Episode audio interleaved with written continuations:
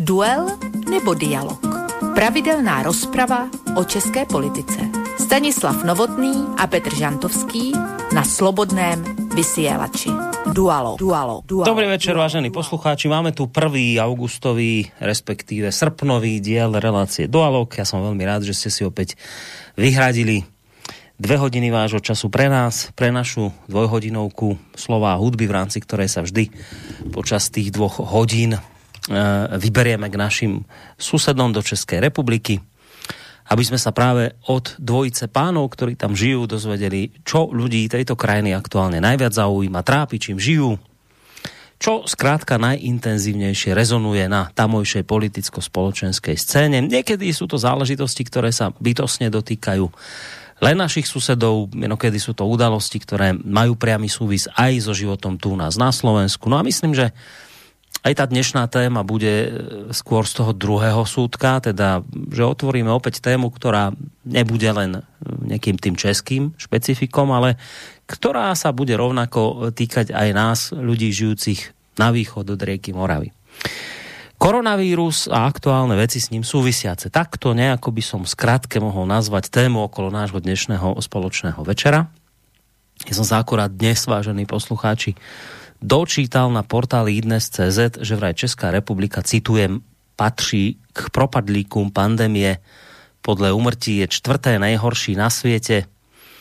Je čtvrtá nejhorší na světě. Ako sa ďalej v článku uvádza, v České republike sa doposiaľ nakazilo milión 674 tisíc, skoro 200 ľudí, čo je cez 156 330 na milión obyvateľov. Česká republika je teda piatou najviac zasiahnutou krajinou sveta podľa pomerného pomeru počtu nakazených. Z celkového sveta sú na tom potom horšie už len Andora, Seychely, Čierna hora, Bahrajn. V Českej republike ďalej zomrelo tri, vyše 30 tisíc, skoro, skoro 30 400 ľudí nakazených covidom. Týmto sa vlastne Česká republika podľa pomerného počtu umrtí na milión obyvateľov ocitá na štvrtom mieste na svete za Peru, Maďarskom a Bosnou. No ale potom sa ďalej v správe konštatuje, že um, teraz akože je tam nejaký taký medzi týždenný či medzidenný nárast, ale že nie je to nič dramatické. Reprodukčné číslo je niekde na úrovni 0,95, čo je teda najviac za posledné dva týždne, ale že teda nič zásadné, extrémne sa zatiaľ nedeje. No tak toľko aktuálne správy z koronavírusového, v tomto prípade českého sveta. Inak keď už spomínam tu Českú republiku a vôbec koronavírus, tak s touto krajinou sa spája jedna udalosť, ktorá dosť rezonovala aj medzi našimi, povedal by som, priaznivcami COVID opatrení na Slovensku. Ja vám teraz zacitujem, čo si pre zmenu zo slovenského denníka N. Ide o článok z 22. júla tohto roka kde sa uvádza, že problémy s covidom zasiahli českú výpravu na Olympiáde v Tokiu, v ktorej sa najskôr objavili 4 pozitívne testy. Covid pripravil o Olympiádu stolného tenistu Pavla e, Širčuka. Minimálne svoj prvý zápas pre nestihne aj plážový volejbalista Ondřej Perušič a v izolácii po pozitívnom teste zostal aj premiér plážových volejbalistiek Simon Nauš. Neznáme však zpočiatku zostávalo meno vôbec prvého infikovaného, ale všetko zistil web seznamsprávy.cz a ten zistil, že vlastne tým pacientom nula, od ktorého to všetko išlo, je lekár Vlastimil Voráček, alebo Voráček, známy je dlhoročný lekár českých tenistiek vo Fedkape. Voráček sa nedal zaočkovať, píše sa ďalej v článku proti covidu a podľa niektorých zdrojov dnes nie je prívržencom očkovania.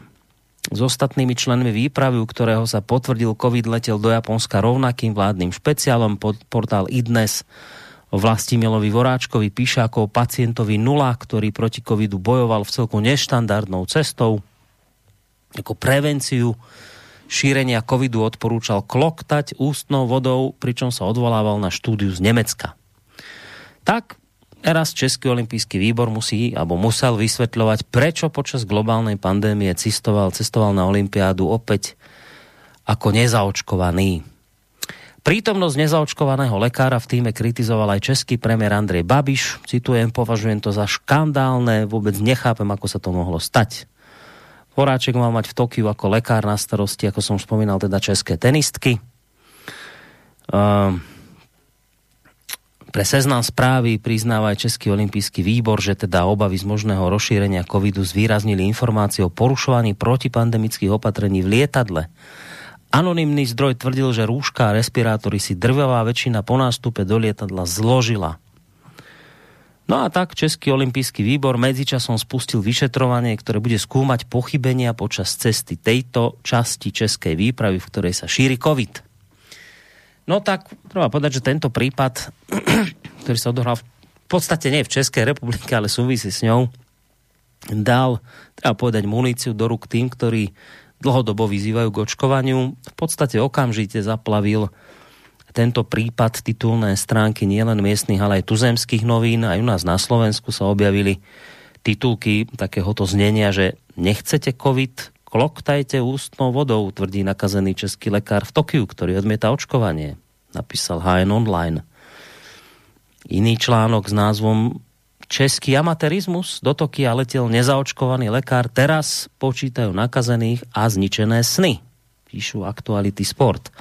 A tak ďalej, tak ďalej. Podobne by vyzerali titulky iných médií z konca minulého mesiaca, keď k tejto udalosti došlo.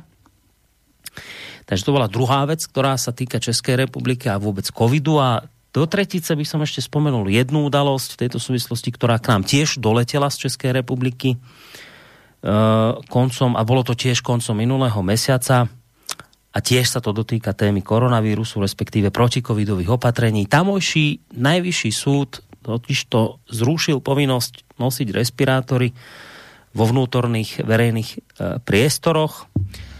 Vystrihol som si taký krátky úryvok z príspevku televízie Teatry, poďme si ho vypočuť. V susednom Česku vypukla búrlivá diskusia o povinnom nosení respirátorov v interiéri. Najvyšší správny súd totiž rozhodol, že takéto nariadenie ministerstva zdravotníctva nie je dostatočne odôvodnené. Rezort má teraz 3 dní na nápravu, inak sa povinnosť nosiť respirátory zruší. Povinné nosenie respirátorov v interiéri leží v žalúdku viacerým Čechom. Ľudia sa stiažujú, že im komplikujú dýchanie a spôsobujú problémy. Na stiažnosti zareagoval aj najvyšší správny súd. Ten dal najnovším verdiktom nespokojným občanom čiastočne za pravdu. Uviedol, že povinné nosenie respirátorov je síce v niektorých prípadoch potrebné, nie je ale vo vyhláške dostatočne odôvodnené.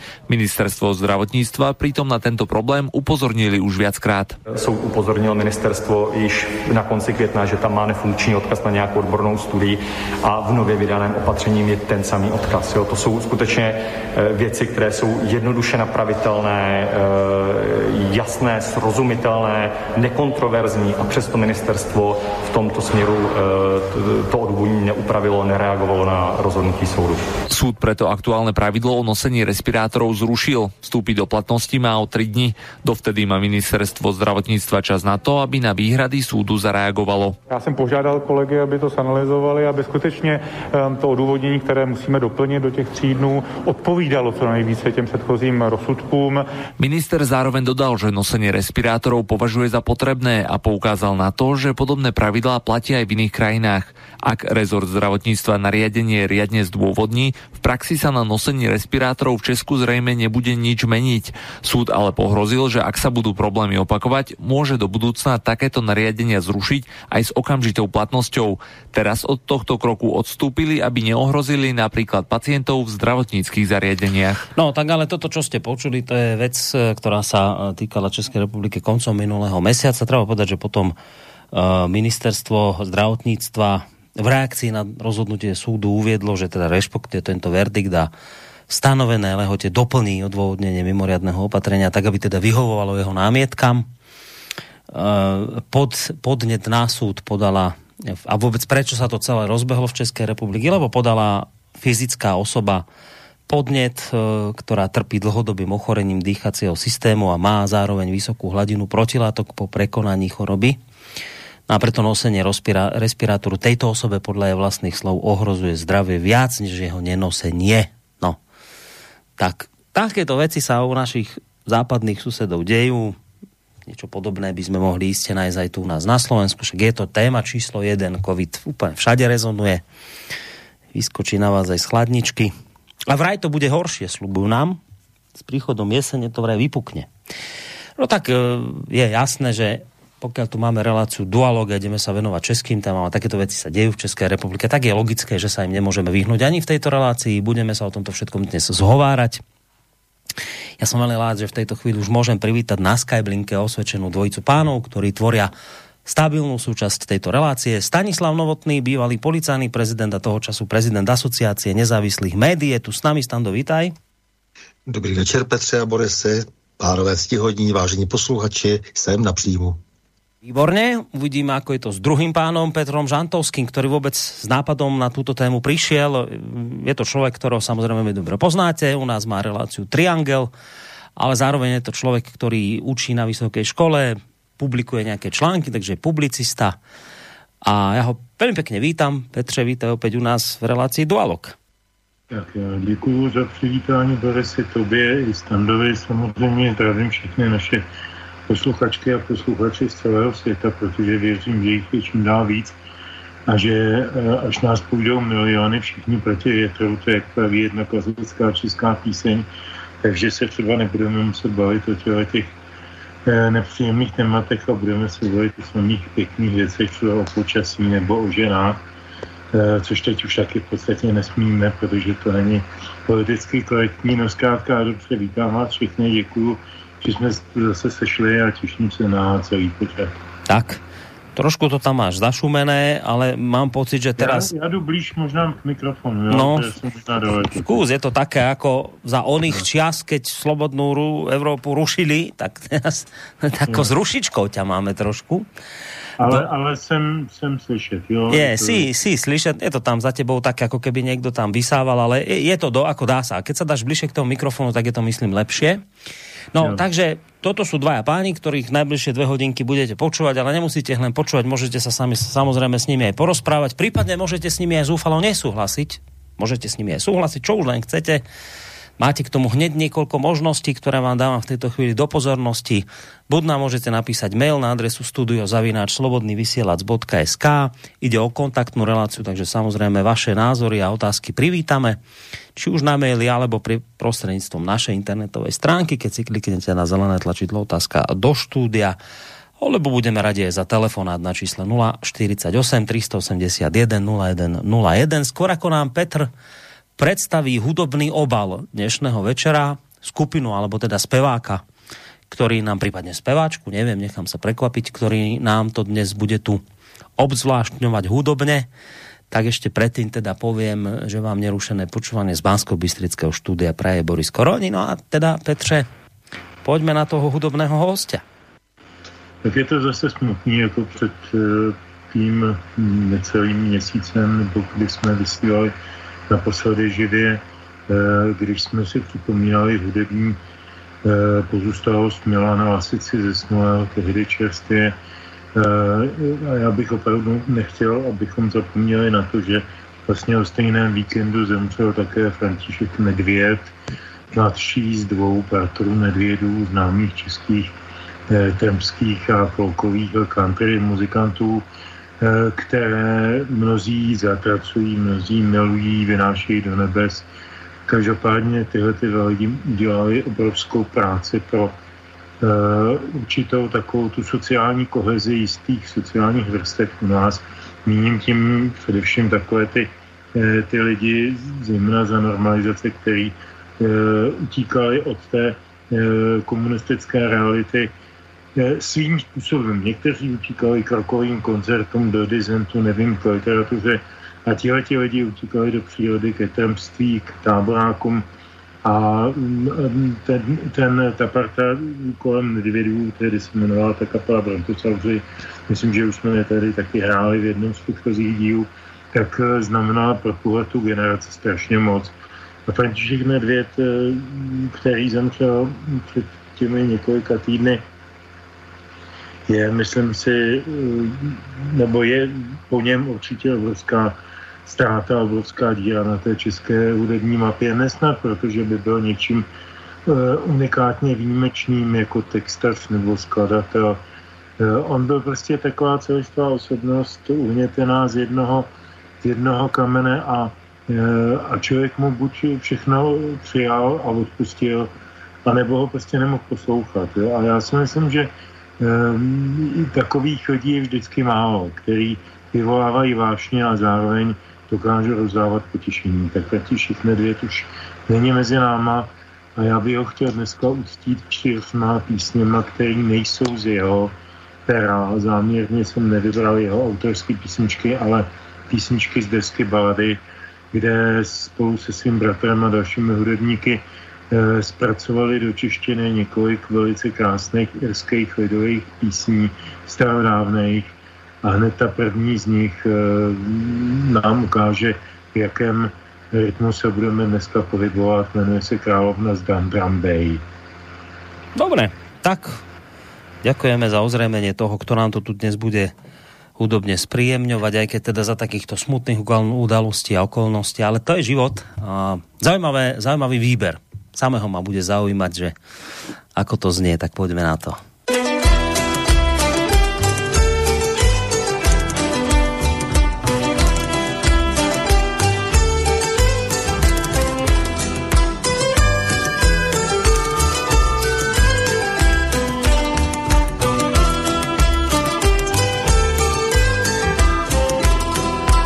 prvně zdřel, ten k ní zahořel, možná obdivem, možná víc. Její ladný krok, její oblíbok, nejhezčí ze všech krasavic.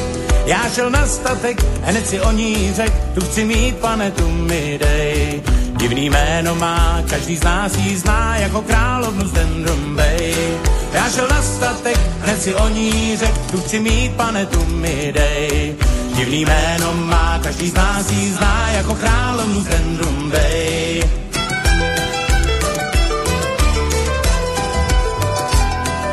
Bože rozmilý, my si užili, brzo nás kraji každý znal. Jenže po pár dnech se jí zrychlil dech a já doktora zavolal. Dlouho skonala, než mi skonala, lehkou hlínu jí pán budej. Vždyť to nebyla jenom kopila, ale královna z Dendrum Bay. Dlouho skonala, než mi skonala, lehkou hlínu to nebyla jenom kopila, ale královna z Dendrum Bay.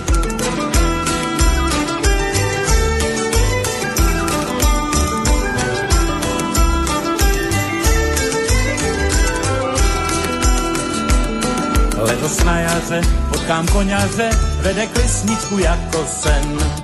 Zas ten ladný krok, zas ten oblíbok a já stál jako přimrázen. Až mi sobotu dají vejplatu, zeptám se, zda je na prodej.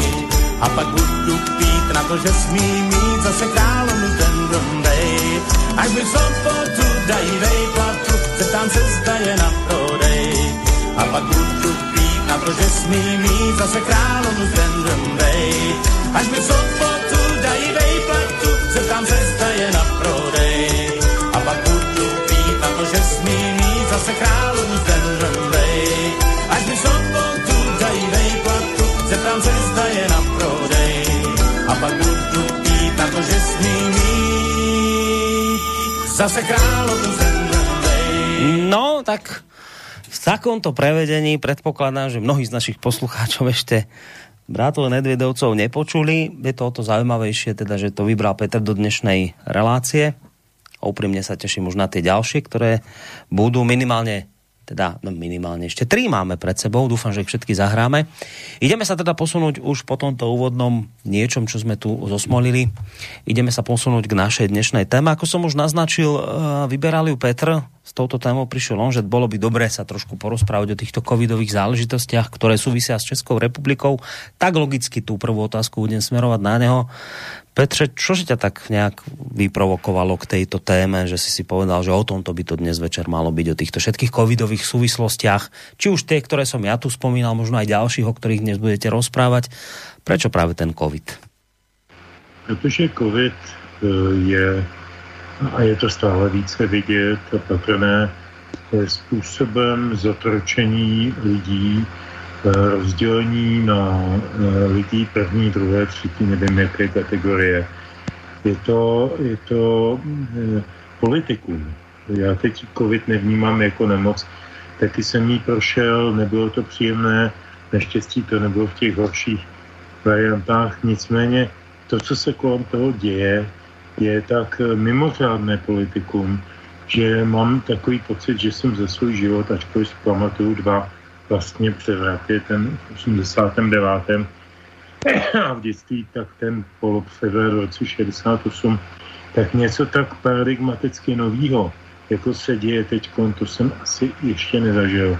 A jde mě kolem toho, jako z toho na mě hrůza, protože e, ten covid je zneužíván naprosto brutálně, explicitně politickými krovy e, k decimaci lidských svobod. A proto jsem navrhl e, tuhleto téma na dnešek, protože ono se to hromadí a budeme si o tom povídat, budeme si udávat příklady.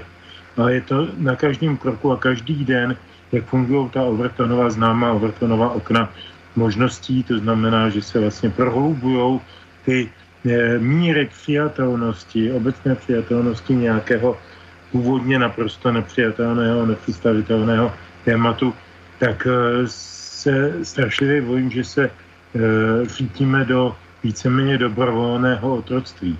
A to je něco, co, co e, mě velmi děsí. No, je pravda, že to, čo sa tu teraz aktuálne deje, že to sme tu naozaj nikdy nemali, ale a, a keď hovorím o tom, že nikdy nemali, tak ja si teraz použijem jedný, jeden tak, a, a rozumiem tomu, čo si povedal, že sa tu teraz dejú také veci, ktoré sme si akoby aj nevedeli predstaviť. Ja teraz vyťahnem jeden prípad, dnes som na narazil, nesúvisí s Českou republikou, ale e, o to poburúcejší, že tuto zacitujem, americká pangroková skupina The Offspring prepustila svojho bubeníka, pretože nie je zaočkovaný.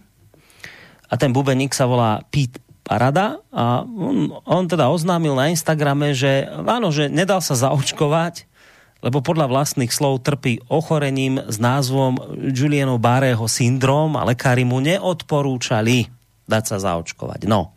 A potom on tam píše na tom Instagrame, že pretože nie som schopný vyhovieť tomu, čo sa v hudobnom priemysle stále viac stáva normou, bolo nedávno rozhodnuté, že nie je bezpečné, aby som sa mohol pohybovať v štúdiu a na turné a neuvidíte ma preto na najbližších koncertoch, uvádza 48-ročný bubeník.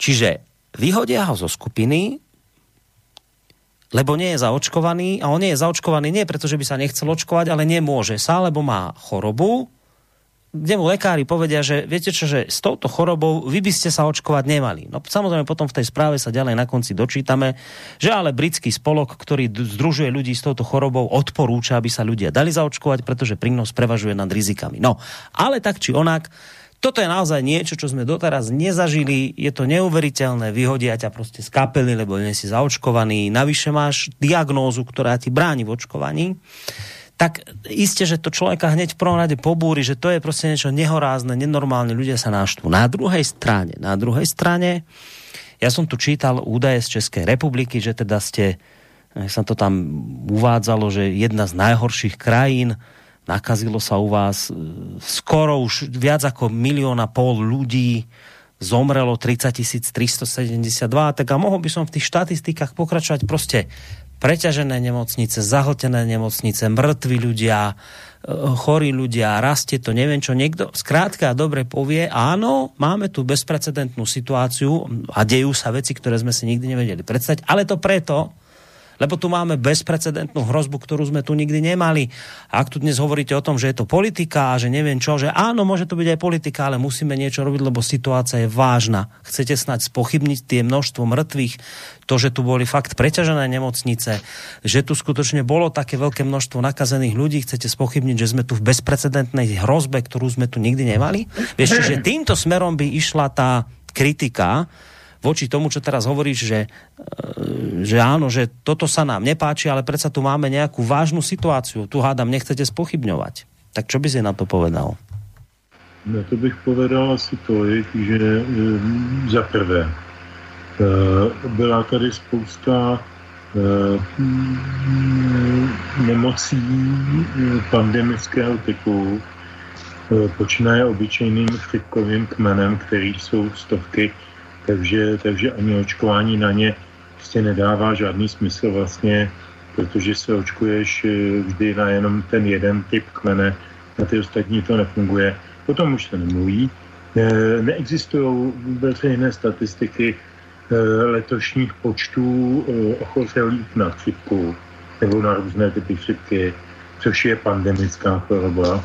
Neexistují statistiky na umrtí, zejména starších lidí, v kombinaci s nějakými jinými jejich diagnozami. To najednou zmizelo. Toho byly vždycky plná média.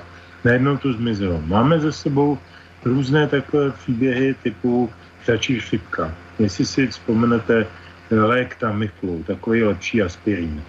Eh, jedno balení stálo tuším tisíc korun eh, v Česku.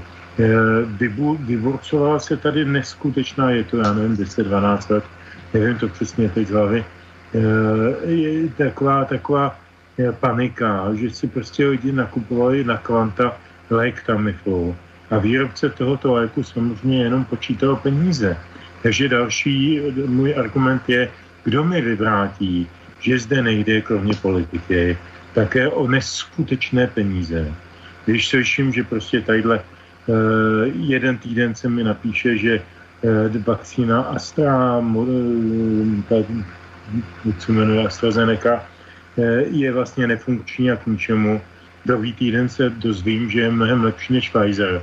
Do toho se dozvím, že Pfizer už jak si varuje, že je nutné kvůli novým kmenům Eh, covidu eh, dávat třetí eh, vakcinaci.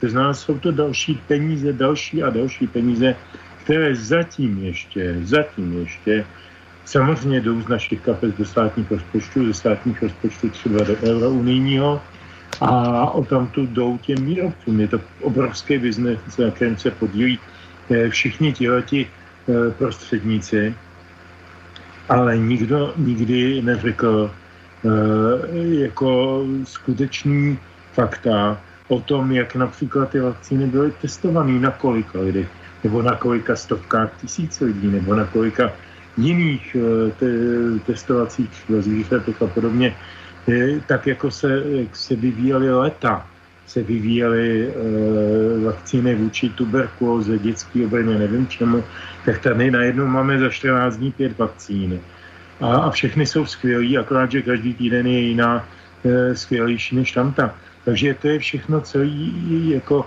velice, velice podezřelý a nikdo nám na to nedává odpovědi. Všichni nás jenom straší. To je moje odpověď na tu otázku. Dobre, čiže a, ako to mám chápať, že toto celé je nejaký vymyslený podvod, alebo nie je to podvod, ale preháňa sa to, politicky zneužívá, farmafirmy to zneužívajú na svoje zárobky, alebo ako to teda vnímať? Ako to teda ty vidíš? Ako celé? Lebo mnohí ľudia vravia, že celé je to podvod. Prostě celé je to vymyslený podvod.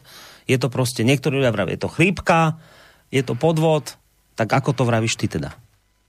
Já si nemyslím, že ta nemoc je podvod, protože jsem jí prošel, moje žena taky a moje žena má i jiné diagnozy eh, a jako ten průběh neměla opravdu snadný. Prostě chřipka to není. Je to chřipce příbuzné, ale není to typicky chřipka. Zvláštní na tom je, že se ještě žádný opravdový eh, opravdová kapacita nevyjádřila k tomu, jak je možné, že tenhle ten virus podobný chřipce, chřipkovému, chřipkovým, eh, vznikl uměle v laboratořích, v amerických laboratořích v Číně. Přiznal to Fauci na tiskovce loni někdy v únoru ještě s Donaldem Trumpem. Takže je to skutečnost, kterou můžeme považovat za prověřenou. A najednou tady vzniká tedy podezření, že eh, ten virus, který reálně způsobuje reálné nemoci, ty nejsou vymyšlené, ale ten virus je umělý a je vytvořený s nějakým účelem. No a většinou se tyhle účely eh, jmenují e, biologické zbraně a bývají zařazovány do zbraní hromadného ničení. Kvůli tomu byla válka v Iráku, protože tam údajně takové zbraně měly být a nebyly. E, takže, takže tohle všechno, podvod je to na, na 150, protože to, že na tom profitují firmy, farmafirmy, znamená také, že na tom profitují politici, kterým zametají tu cestičku a, který, a mediátoři, který z toho dělají ty, ty, ty strašidelné eh, kampaně eh, strachu a paniky. Eh, je to takové, no, říkám, nej, nejsem konspirátor, Egon Hostovský napsal kdysi takovou knihu v roce 69 v emigraci, jmenovala se Všeobecné spiknutí. A mě to strašně tohle připomnělo. No, predpokladám stando, že ty sa nejak veľmi od, názorovo od Petra v tomto smere asi neodlíšiš. No, neodliším, protože je to, myslím, celkem jasné. Eh, tady se vytvořilo obrovské korupční prostředí, které motivuje naprosto nehorázným způsobem politiky, aby se chovali zhůvěřile, protože ty částky, které jsou ve vzduchu, ty marže, které si mohou nadiktovat, ta neprůhlednost eh, v nouzových stavech, které jsou naprosto neadekvátní eh, té situaci, kdy tedy si mohou vymýšlet jaké firmy, které jsou v nějakých boxech a jako neexistující v podstatě, nebo nové, bez jakékoliv historie SROčka, eh, na která, eh, která jako mají zařizovat vlastně distribuci pomůcek a vakcinaci a tak dále. Vždyť to, je, to z toho tak teče. Ta obrovská míra eh, korupce, která samozřejmě jde velmi k duhu právě těm farmafirmám, eh, protože eh, vědí, že ti politici mají zájem na tom, aby se vakcinovalo a aby se vlastně nakonec neléčilo ten celý problém přesně ohledně toho covidu je, že se neléčí, ale ono se vymýšlí, jak, jak si e, předcházet, když vlastně už jako ta nemoc vznikla, nějakými vakcínami. To znamená, to je přece ten zásadní malér, že se vůbec nebavíme o léčení a bavíme se neustále o nějakých testovaných lidech. Tady může být testovaných lidí na všelijaké nemoci, přesně jak říkal Petr, tady je e, obrovská spousta vysoce infekčních nemocí, které se rozšiřují, které už byly téměř vymíceny třeba na našem území, jako třeba tuberkulóza a tak dále. Nikoho to nezajímá a jsou to poměrně vysoká čísla, která přichází samozřejmě s, eh, i s tou eh, nelegální migrací nebo ilegální migrací často. To znamená, že to se najednou nehlídá a všichni se zajímají jenom o nějaký covid. No a navíc jsme opět zjistili, že zmizela chřipka. Zase není chřipka. A z, od CDC americké se dozvíme, že PCR texty, testy neumí rozlišit, neumí rozlišit chřipku a e, COVID-19. A začal se zdičovnic vyhrožovat zase tím, že teď přijde chřipka, chřipková e, vlna a že je nutné se připravit na další vakcinaci. Je to sprosté tahání peněz z lidí z národních rozpočtů. Všechno to do budoucna zaplatíme. E, lichvářské nehorázné půjčky se dávají státům za to, že jak si se nechala propadnout celá ekonomika, zničila budoucnost a ničí se budoucnost našich našich dětí a ještě se do toho vytvoří ta, tahle ta celá, celá hysterická kampaň eh, díky tomu, že ti samí lidé, eh, kteří to celé eh, produkují, tak drží v ruce média. No tak to přece je jedna a jedna.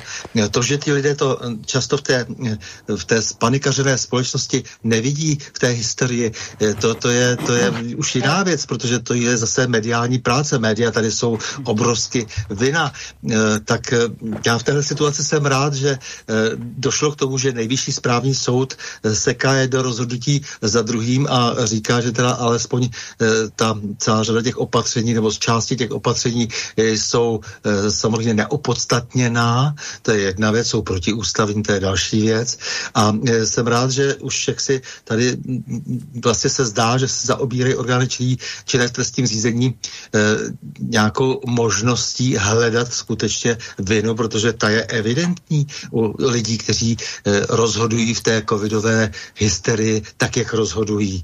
To není možné, aby to zůstalo nepotrestáno, ale zpátky ještě k tomu Faučimu, jak říkal Petr, prostě, který už na tiskovce když si říkal, že to uniklo teda z nějaké laboratoře, přece posléze se ještě navíc potvrdilo, že Fauci do té laboratoře posílal peníze, posílal tam peníze zcela evidentně na vývoj biologických zbraní. Jak to, že ten člověk stále ještě stojí eh, jaksi eh, v centru pozornosti. Jak to, že je to on, který udává neustále tón, jak si tomu boji eh, proti COVID-19 a eh, tomu obrovskému biznisu těch eh, farmafirem s těmi experimentálními vakcínami, za které zároveň se jim podařilo, že nenesou odpovědnost, že odpovědnost nesou vlády, dělají to na své vlastní riziko, proto také ty vlády by měly hnády jak to, do toho norimberského procesu k odpovědnosti.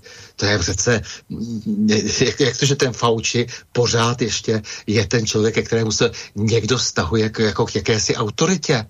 Jestliže poslal peníze na vývoj biologické zbraně, tak přece je jasné, že už má dávno sedět ve vazbě a zaspívat. Má říct, jak to je tedy s těmi dalšími eh, s pol, eh, odpovědnými lidmi, eh, kteří se na tom celém podvodu podíleli. No, keďže ste sa vy nejak názorov veľmi neodlišili, čo samozrejme nie je prekvapujúce, ale tak teda to urobím ja, že dobre, na jednej strane že áno, že o tom sa stále vedú polemiky, však nakoniec stále sa to aj vyšetruje. Pôvod koronavírusu, myslím, že tak či onak skôr alebo neskôr sa dozvieme, že to bol únik z, z nejakého laboratória. Zrejme ale sa pôjde potom, že nám budú teda sa tvrdiť, že to bol asi únik, ktorý nebol eh, nejak zámerný, ale vieš, keby tu teraz, alebo teda viete, že keby tu sedel teraz, že lekár, tak on by sa chytal za hlavu a podal by vám, že dobre, však o tom sa môžeme baviť, že ako to uniklo, či Američania niečo vyvíjali a čo Číňania vyvíjali, dobre, ale reálne ten lekár by vám povedal, ja som bol na tom oddelení, je to tam, a bolo to tam tak plné, ako som to nikdy v živote nezažil. Uh, Mali sme absolútne plné oddelenia, museli sme rušiť oddelenia, reprofilizovať oddelenia, pretože jednoducho nemali sme tých ľudí kde dávať, zomírali nám ako na bežiacom páse. A myslíme si, že to teraz od jesene príde opäť a ten lekár by povedal, prosím vás, iba nehovorte o podvodoch, nehovorte o tom, že to nie je reálne, alebo že to, že to neexistuje, že je to chrípka, niečo podobné. Nehovorím, že to tvrdíte. No, ten lekár, tí lekári vravia, že ja som to videl, som tam, príďte sa tam pozrieť, boli a budú plné nemocnice opäť. Čiže toto je to, kde sa to akoby rozbíja názorovo, že keď niekto povie, že celému to smrdí, celé je to nejaké podvod, tak potom príde lekár a povie vám toto. Ja som tam bol, ja tam robím, vidím to, nikdy v živote sme toľko to pacientov nemali, nezľahčujte COVID. COVID. Dobře, ale já chci okamžitě jak si potrestat někoho, kdo to celé zavinil, protože je to precedens.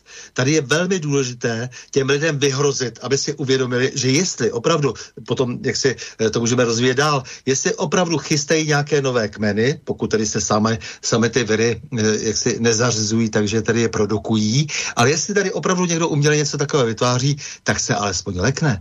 V okamžiku, kdy se začnou sbírat ty lidi do vazeb a začnou se vyšetřovat, vyšetřovat, tak se vytvoří nějaká atmosféra. Atmosféra, ve které začnou ti dotyční e, mluvit. E, to znamená, dozvíme se, že se tedy něco stalo, že to má nějakou, nějaký svůj kauzální nexus, to znamená nějakou příčinu, příčinou souvislost a že tedy, jak si e, víme, že se to dělat nemá, nebo ti dotyční to budou vědět. Ty instituty, které na tom pracovaly, ty tisíce lékařů, kterých se to týká možná, nebo výzkumníků různých a tak dále, tak si uvědomí, že končí legrace. A to je strašně důležité, protože všechno to ostatní, to je právě eh, ta, eh, to je to právě ta demagogie. Eh, říkat jako ano, nestarejte se o původ, nestarejte se o to, kdo s tím přišel, nestarejte se o to, kdo z toho bohatne. Ne, ne, ne, to je něco, co dokážeme i my lajci zjistit, nebo to, co můžeme napravit.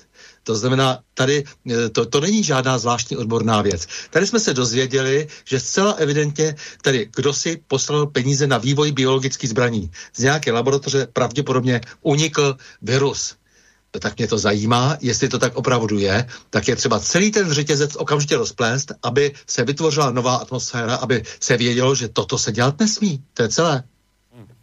Dobre, Petře. Navázal, jestli no. můžu, jo. E, to samozřejmě, co říká Standa, je, všechno pravda, ale taková hodně optimistická. Já tady budu dneska za to asi zlýho člověka, protože mm, rozpletu ty otázky, co na stole Standa mm, po, po částech.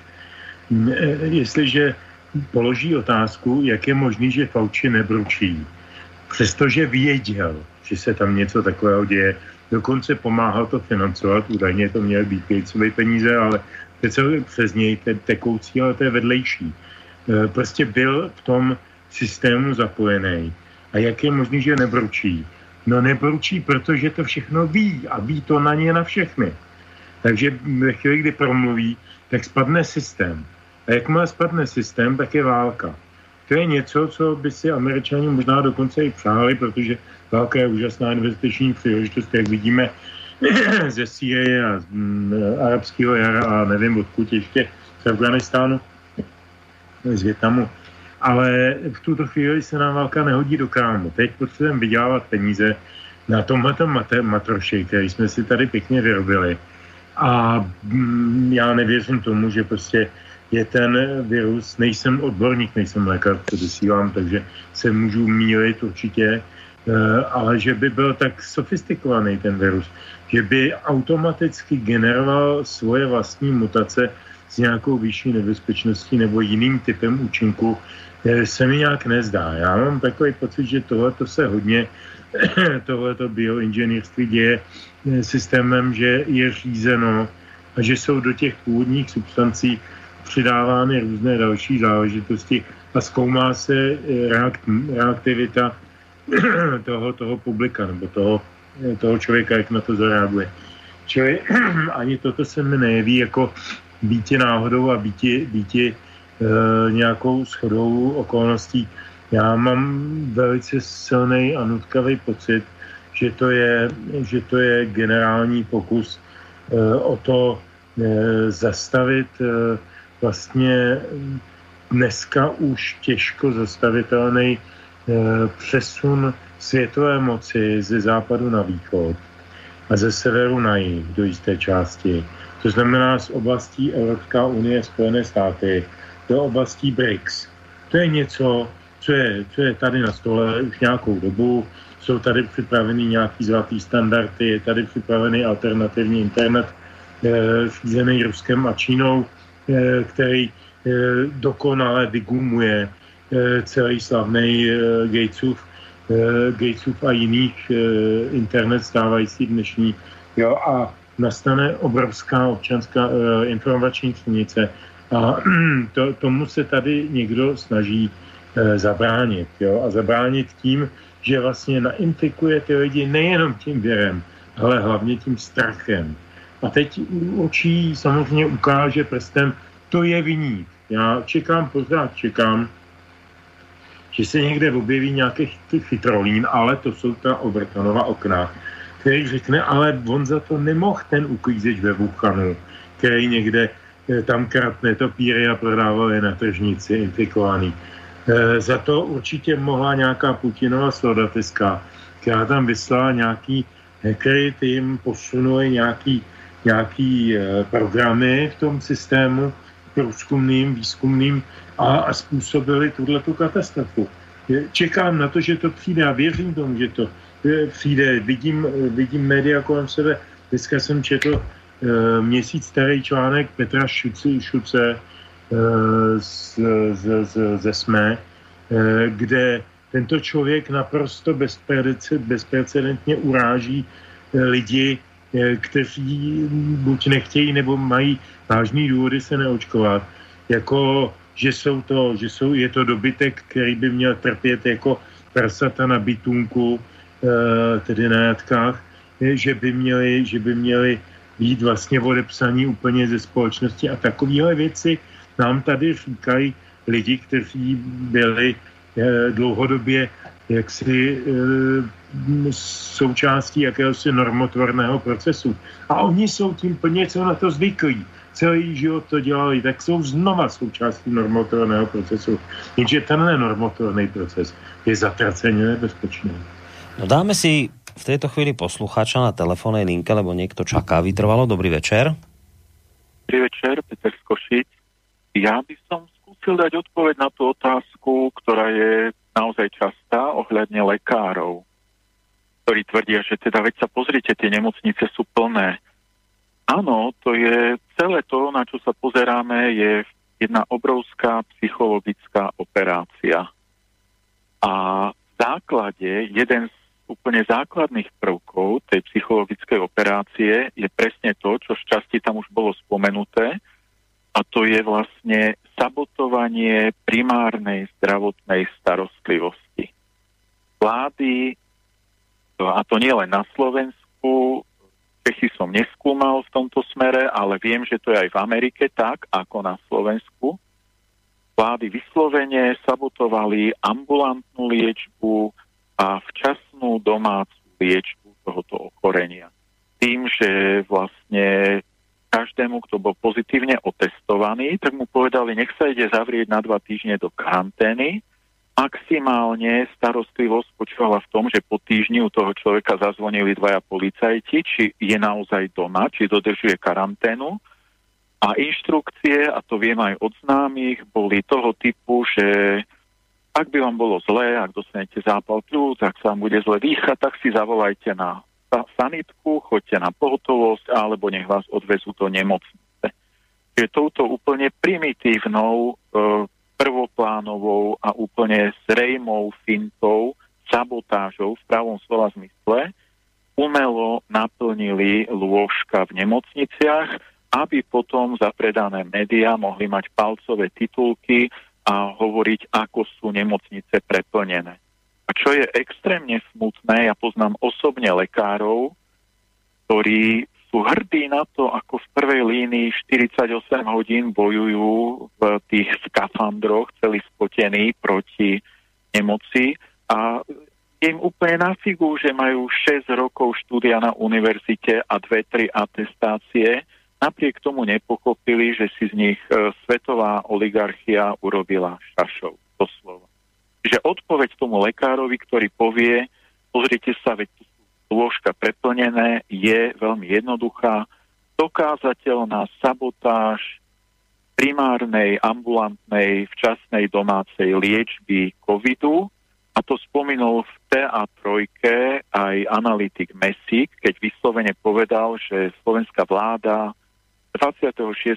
októbra 2020 vydala usmernenie pre lekárov, ktoré je vlastne zákazom tejto liečby včasnej a je, pokiaľ viem, to už e, presne neviem, je to v podstate len prevedené na symptomatickú liečbu, čiže ak má pacient para, e, teplotu, nech dostane paralén, ak ho boli hlava, dajte mu ibalgín, sabotáž liečby. To je moja odpoveď tomu lekárovi, ktorého vlastne citoval v úvodzovkách pán Koroni. A, takto, a toto a, t- a za týmto istým účelom si teda vysvetľujete aj množstvo tých mŕtvych, lebo tých naozaj bolo dosť teda. Že no, tiež no, zanedbaná liečba sa podpísala pod Samozrejme, akože je to tvrdé povedať, ale vlastne slovenská vláda práve na to, aby splnila zadanie, e, vezmite si to tak, my sme to mali veľmi dobré, ale potom e, to nie je dobré, keď je to dobré, hej, čím horšie, tým lepšie, tak uh, musel vycestovať Matovič za Merkelovou, tam mu vyčistila žalúdok a keď sa vrátil, tak povedal, že u, Merkelovej, u Merkelovej dostal spásunostný nápad na celoplošné celonárodné testovanie, Tedy niekedy sa to začalo, do toho spada aj to usmernenie 26. oktobra 2020, no a pre tých ambulantných lekárov, kde im bolo vlastne zakázané liečiť v pravom slova zmysle pacientov, a potom začal ten masaker na Slovensku. Áno, čiže ja tvrdím, že ten masaker bol vedome vykonaný a že to, že preplnili tie lôžka jednak, ako nechali tých pacientov doma, nech sa dostanú do ťažkých stavov, zápaly plúc a tak ďalej, až potom boli ochotní ich zobrať do nemocnice. To je prvý faktor. Nedávno bola v teatrojke lekárka, ktorá povedala, že ona imervektínom vyliečila 188 pacientov, z toho 63 ťažkých stavov, ani jeden neskončil v nemocnici. Túto zimu, túto jeseň bude ivermektín opäť nedostupný a zakázaný. Prečo asi? Takže e, to je oveľa horšie. Tí ľudia vo vláde vedome nechali zomrieť 10 tisíc ľudí na COVID tým, že vlastne vystupňovali ten ťažký stav, potom do nich strkali neúčinný remdesivir a zabíjajúcu pľúcnú ventiláciu. No, keďže tu, keby... dobre, keďže tu máte všetci viac menej rovnaký názor, tak ja budem ten, ktorý budem nesúhlasiť a, a samozrejme potom nechám zareagovať Petra aj, aj e, Stana Novotného, len teda ešte jednu otázku ja vám dám k tomuto. Viete, e, preplnené nemocnice a zomieranie pacientov nebolo len na Slovensku, ale všade po svete. A teraz, keď tvrdíte, že za tým bolo toto, tak pozrite, aj v Nemecku, aj, aj v Rusku sú preplnené nemocnice, aj tam ľudia zomierajú. To ako teraz, že čo, aj Putin nabehol na tento svetový diabolský plán? To je prvá otázka. Druhá otázka k Ivermectinu. V Indii je Ivermectin stále dostupný a ľudia tam zomierajú. To sú dve moje výhrady k tomu, čo hovoríte. No dobre, skúsim uh, stručne ten plán je celosvetový, nejakým spôsobom, napríklad ja sa opieram o toho Petra McCalloa, ktorý je špičkový lekár a svedčil v Texaskom senáte, Uh, to je známe video, asi 14 minútové, kde vyslovene tento špičkový odborník na srdce ľadviny, ktorý li, priamo lieči, aj publikuje, tak v tom a je najcitovanejšou osobou vo svojej oblasti celosvetovo v dejinách, čiže je to špičkový expert a on vlastne hovorí presne toto. Vyvinuli sme protokoly, tie protokoly boli mazané zo sieti, nevedeli sme ich publikovať v odborných časopisoch. YouTube nám to zmazal po týždni, uh, hovorí, uh, počet zomrelých mohol byť o 85% menší, alebo presnejšie povedané, 85% tých, čo zomreli, nemuseli zomrieť na COVID, ale zomreli, pretože vlastne im bola odoprená včasná domáca starostlivosť. Takže to je celosvetové, na tom nie je nič prekvapujúce. No, dobre, čiže celosvetové, čiže na toto nabehol aj Putin. Čiže Putin uh, podľa vás je v tej celosvetovej klike zakomponovaný a ide mu teraz o to, aby mu zomierali ľudia v Ruskej federácii. Dobre, pri, pri, pri Putinovi India, Ivermectin. Uh, čiže, tá, čiže dobre, čiže má, túto vec máme vyriešenú, čiže túto vec máme vyriešenú tak, že áno, aj Putin chce, aby ľudia v Rusku zomierali, zapojil sa do svetovej. Nie? Nie? Lebo aj tam ľudia zomierajú. Čísla, zomierajú, ale ide o čísla a s číslami sa dá veľmi dobre manipulovať a mass media to veľmi dobre robia, zlé teda.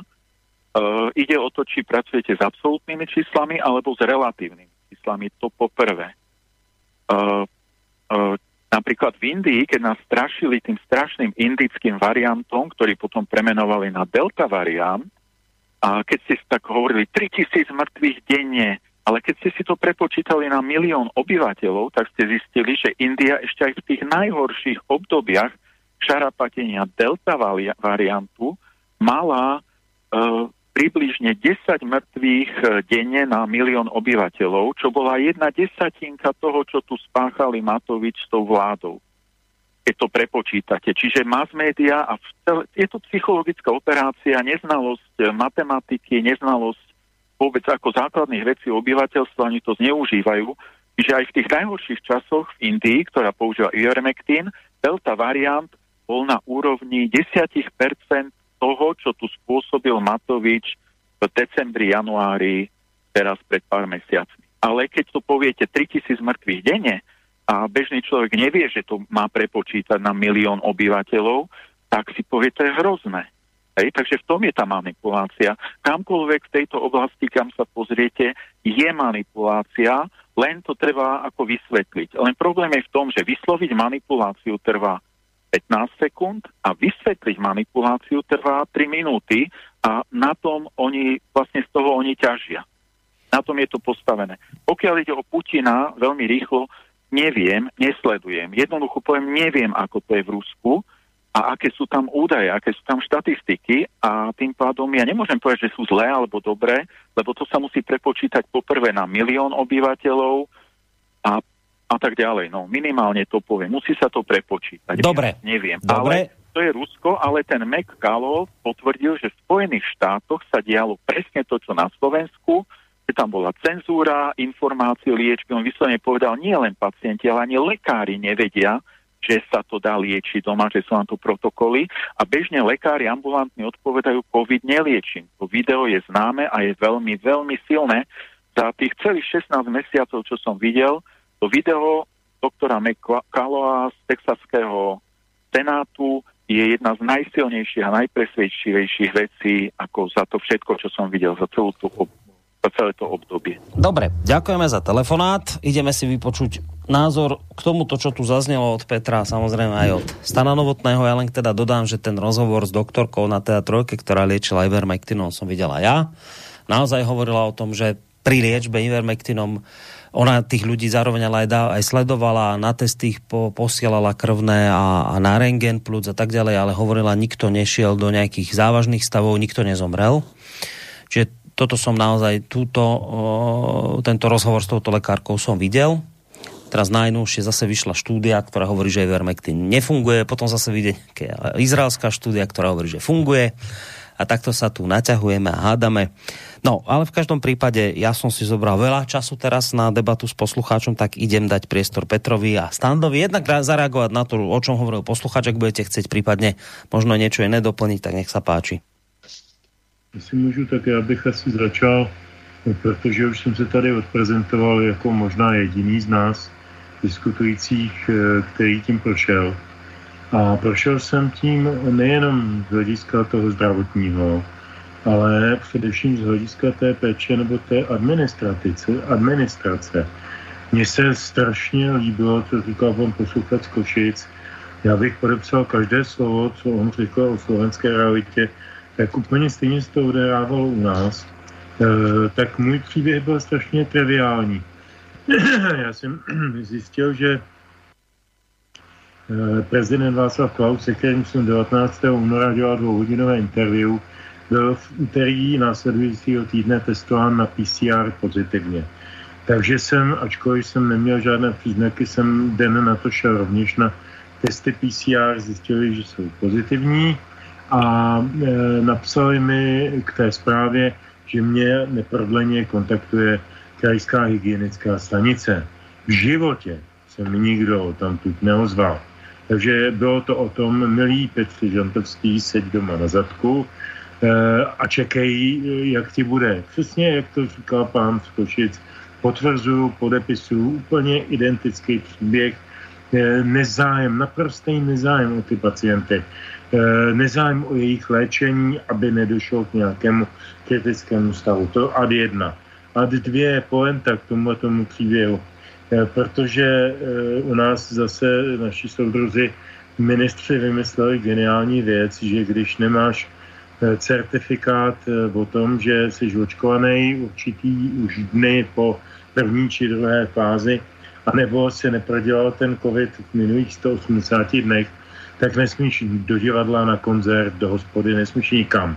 Bez toho této bumášky. Jo? Tak vytvořili speciální ÚZIS eh, adresu na ministerstvu zdravotnictví, kde se ta bumáška dá tedy vygenerovat a vytisknout. Jo.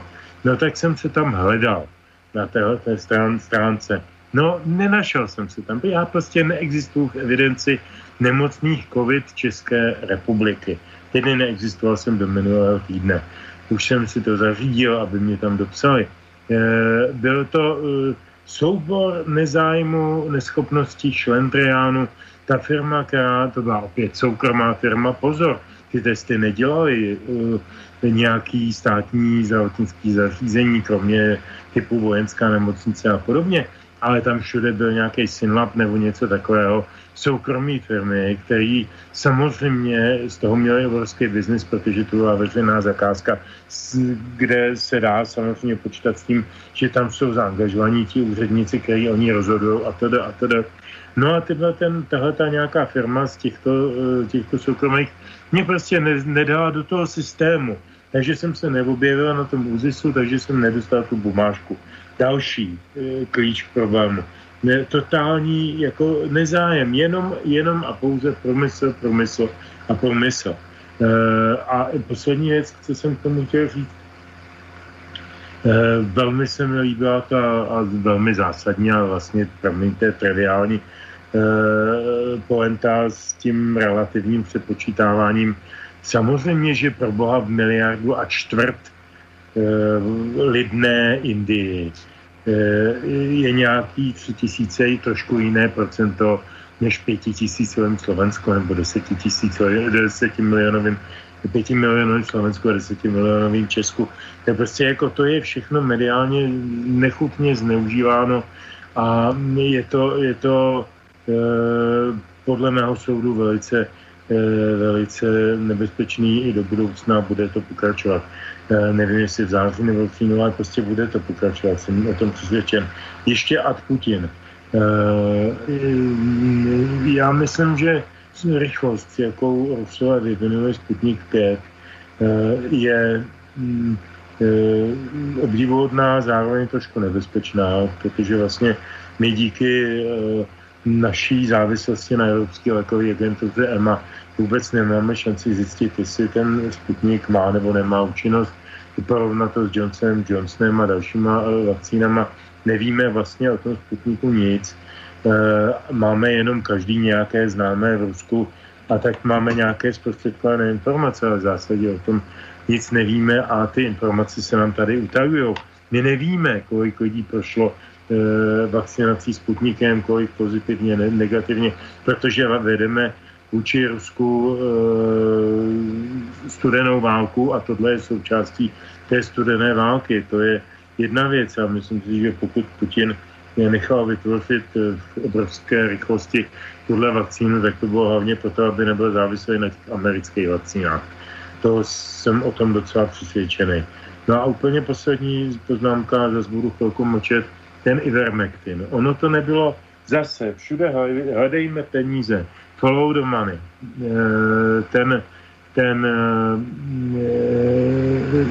Ivermectin byl přece ještě před ním byl lék, který se jmenuje izoprinosin.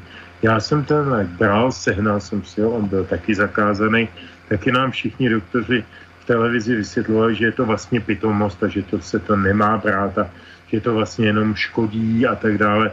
No a já jsem si to pochopitelně prověřil od jinou a zjistil jsem, že to, když to nevyléčí, tak to neuškodí. No tak jsem si to pořídil e, velmi komplikovaným způsobem a myslím, že mě to docela pomohlo a možná i jako v jakém smyslu zachránilo.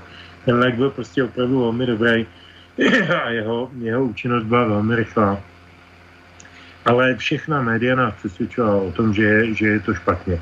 Následoval Ivermectin. Tím, jak eh, proti němu vedla média tu obrovskou kampaň, vybudila samozřejmě i v lidech, v lidech ve většině lidí, zejména staršího věku, přirozený zájem o tu věc, ale takový e, patologický zájem, takový, e, jako když to tak strašně pomlouvá, tak to samozřejmě musí znamenat, že to něco je dobrýho. A začali se potom všichni schánět. Přiznám se, že i já jsem si sehnal Ivermectin, naštěstí jsem ho nepotřeboval, protože e, ten je na ty, na ty pneumologické potíže, na ty, na ty Eh, jaksi vrchní stavy eh, a, a, a je funkční, ano. Mám ho taky, jsem ho dostal ze Slovenska mimochodem, jo. Eh, ale vím, že to třeba nabudilo biznis, neskutečný biznis výrobce této látky. V Rakousku třeba stála jedna tabletka 7 euro. Jedna tabletka 7 euro se prodávala v tom nejvrcholnějším stádiu a těch tabletek se muselo tomu pneumologickým pacientovi dávat asi 6 nebo kolik denně.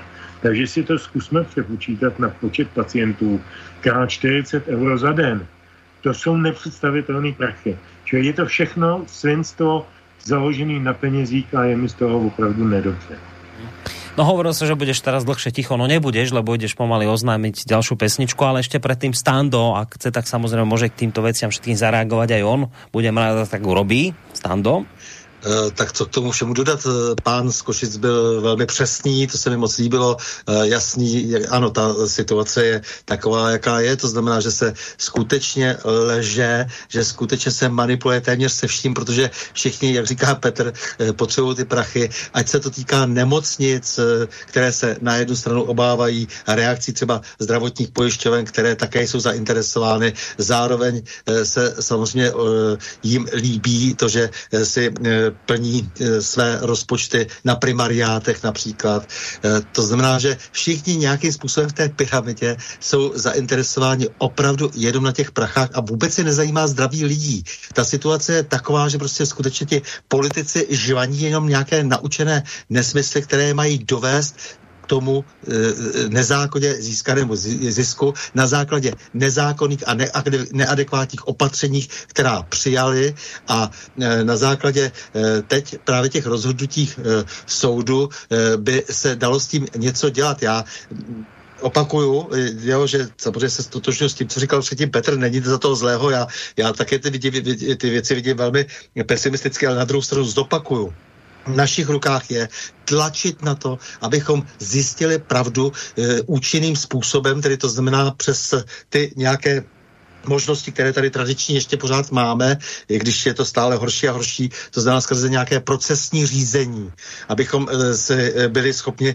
zatlačit alespoň tím um, strachem na ty, co ten strach vyvolávají. To znamená, abychom uměli jak, jak si pojmenovat ty věci a řekli, ano, děláte to proto a proto a manipulujete veřejnosti a manipulujete ji dneska globálně. Takže to je, myslím, velmi důležité, abychom si pořád uvědomovali dokola, protože to souvisí i s tím, tím, eh, co jsi tady říkal na začátku, Borisy, eh, že eh, přece jenom ty soudy nějakým způsobem rozhodly a proti něm se teď obrátila i nevole různých, různých médií a vidím to na těch četech těch čtenářů, těch různých textů, které se týkají rozhodnutí zejména Městského soudu Pražského u nás a Nejvyššího správního soudu v Brně. Ale to je, přátelé drazí, to je jediná obrana, kterou teď máme, ku podivu soudy ať už je jejich motivace jakákoliv, tak se spamatovali a e, říkají, že, že černé černé a bílé bílé jednoduše prostě exekutiva vláda eh, bez jakýkoliv skrupulí přijala velmi neadekvátní a nezákonná opatření. A na základě toho se udála spousta věcí. Umřeli zbytečně lidé, eh, na základě těchto opatření eh, jsme se zbavili postupně jaksi nějaké přeci jenom světlejší budoucnosti, protože se opět hluboce zadlužíme a vlastně jsme teď prokaučovali celou budoucnost našich dětí. Takže to, že se pokusíme alespoň skrze eh, ten, ty, ty lidské možnosti zjistit, co se opravdu odehrálo a co se odehrává, tak to je naše teď jediná šance. No otázka je, či sa to dá, ako sa to dá celé urobiť, ale eh, spomínal som pesničku, ale ešte predtým predsa len jeden poslucháč, lebo čaká niekto na telefónnej linke, tak mu ešte pred pesničkou dáme priestor. Dobrý večer. Večer, prajem. Trošku sa chcem pripojiť k tomu Ivermectinu, ako tiež mám e, ne, našťastie ne vlastné skúsenosti, ale mám, mám ho doma. Ako, tiež som sa záňal po informáciách a jednoznačne tie informácie vedú k tomu, že má to nejaký význam plus s tými ďalšími dopon, doplnkami D, C a tieto veci. A chcem povedať, že e, lekári proste boli v tomto nehaní na pospas, im nedali zásadné tieto metódy liečenia. Nepýtal sa nikto, teda z mainstreamu alebo väčšie, okrem teatry, tam bol doktor uh, Terek, pán doktor, potom Mesig a tam boli pomerne informácie o relácii tak takto, ale tá relácia je o 12. teda o pol 12, pol jednej uh, na obed, keď to niekto prešvihne, tak musí to hľadať v archíve a to nenájde, ani o tom nevie, takže to si treba hľadať. Ja keď som si záňal um, Ivermectin, som nevedel kde, když mi pomohol proste nejaký pán a vys, niekde na internete, že to zháňal, že volal asi 20 lekární, nikde to nemali a potom sa dovolal na nemocničnú lekáreň, že tam to zohnal.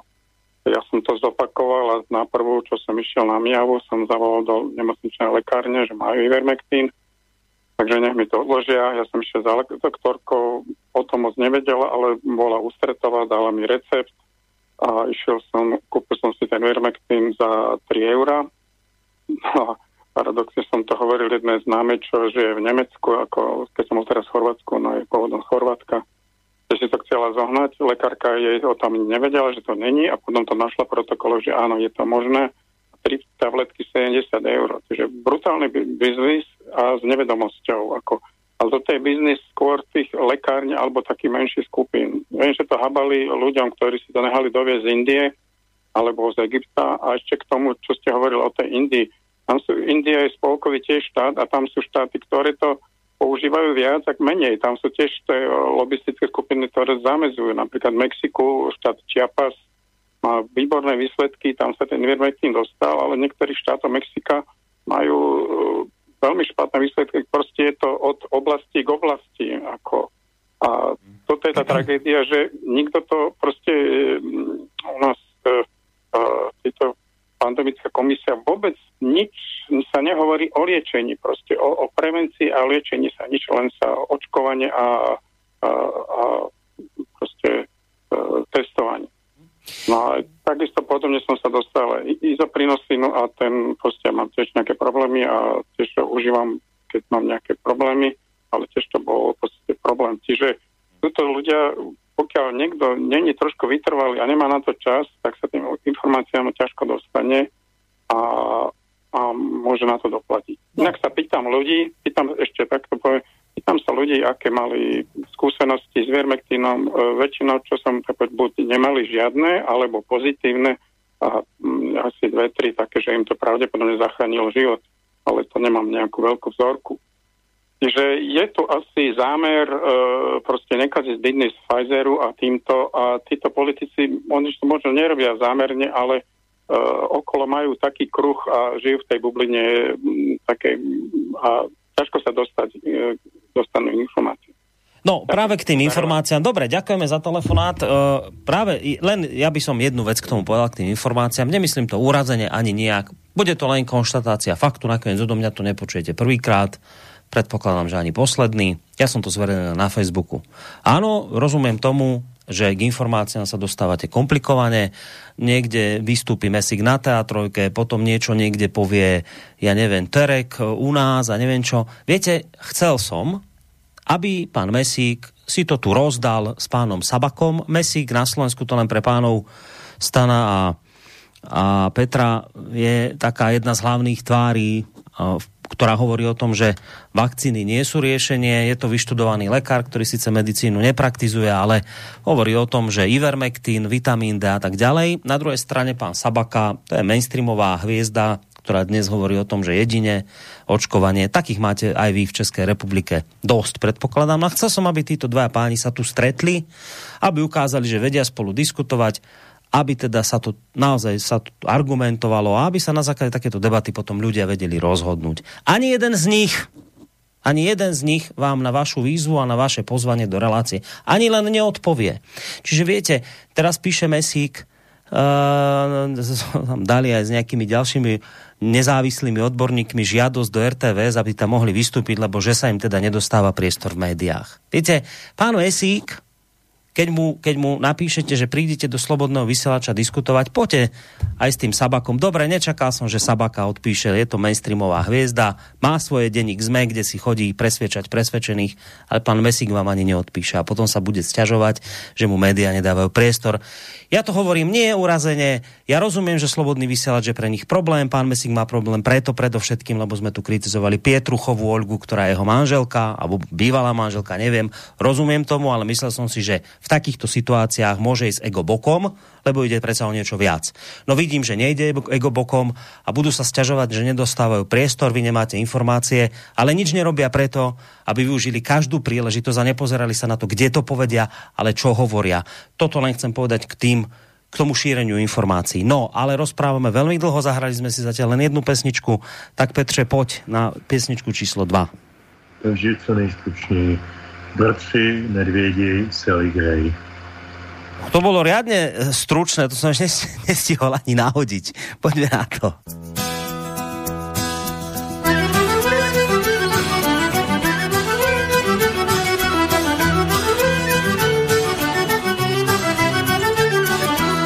Pojďte lidi, poslouchejte, pojďte lidi ke mně blíž. Já vám povím historii o tom, že je s láskou kříž. Žil je z Yorku jeden párek, jeden párek blažený. Mladý pán byl William Taylor a slečinka Sally Gray. On byl jinochtů ze švarnej, ona zas jak z růže květ. No a tak se měli rádi, celičkej jim patřil svět.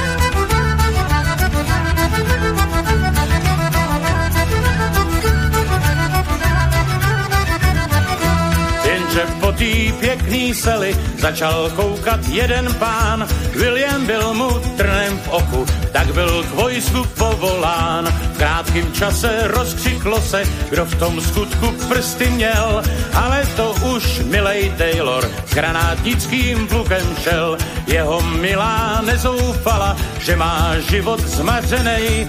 Kdo si myslí, že to vzdala, ten zná málo Sally Gray.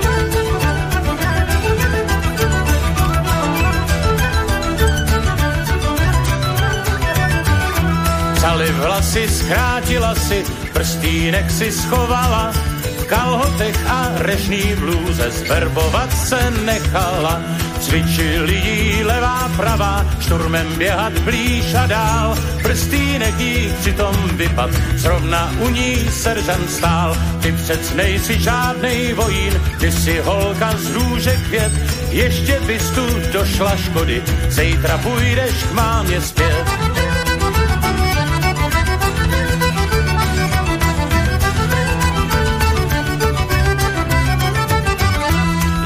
Hledám bratra svého, nikde ho tu nevidím. William Taylor jméno jeho, to je vše, co o něm vím. Jestli ty jsi sestra jeho, mám pro tebe smutnou zvěst. Sám si nožem život zkrátil, sedm dnů už mrtev jest. Mžiku v bodách tasí, bodách dvakrát broušenej, vlastní srdce probodla si, tak skončila celý krej.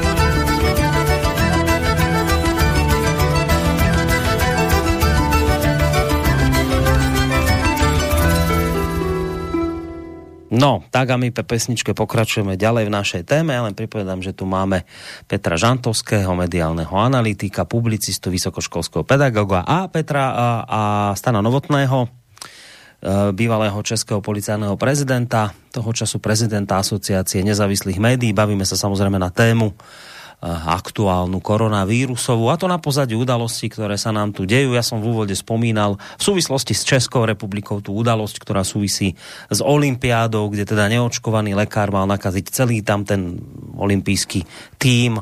Je z toho teraz veľký poprask, šetrí sa to a o ďalších veciach som hovoril o, o tom, ako teda vraj Česká republika je na tom ako krajina jedna z najhorších, pokiaľ ide aj o počty nakazených, aj o uh, Eh, počty úmrtí.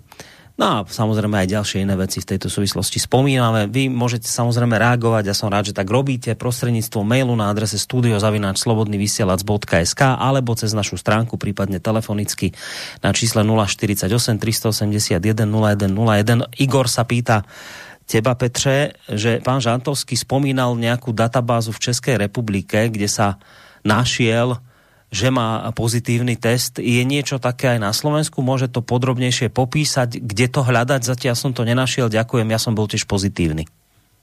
V České republice to zorganizovalo ministerstvo zdravotnictví. Je to speciální internetová stránka, která se jmenuje, tuším, že UZIS, což je jakási zkrátka čehosi. A tam si natvakáte svoje jméno, nějaký další nacionál, rodný číslo a tak dále. A měla by vám tam vyjet, je to centrální databáze, a měla by vám tam vyjet uh, informace o tom, zda jste uh, absolvoval uh, tu nemoc, nebo zda jste byl očkován, kdy, v kolika fázích, jakou vakcínu a tak dále.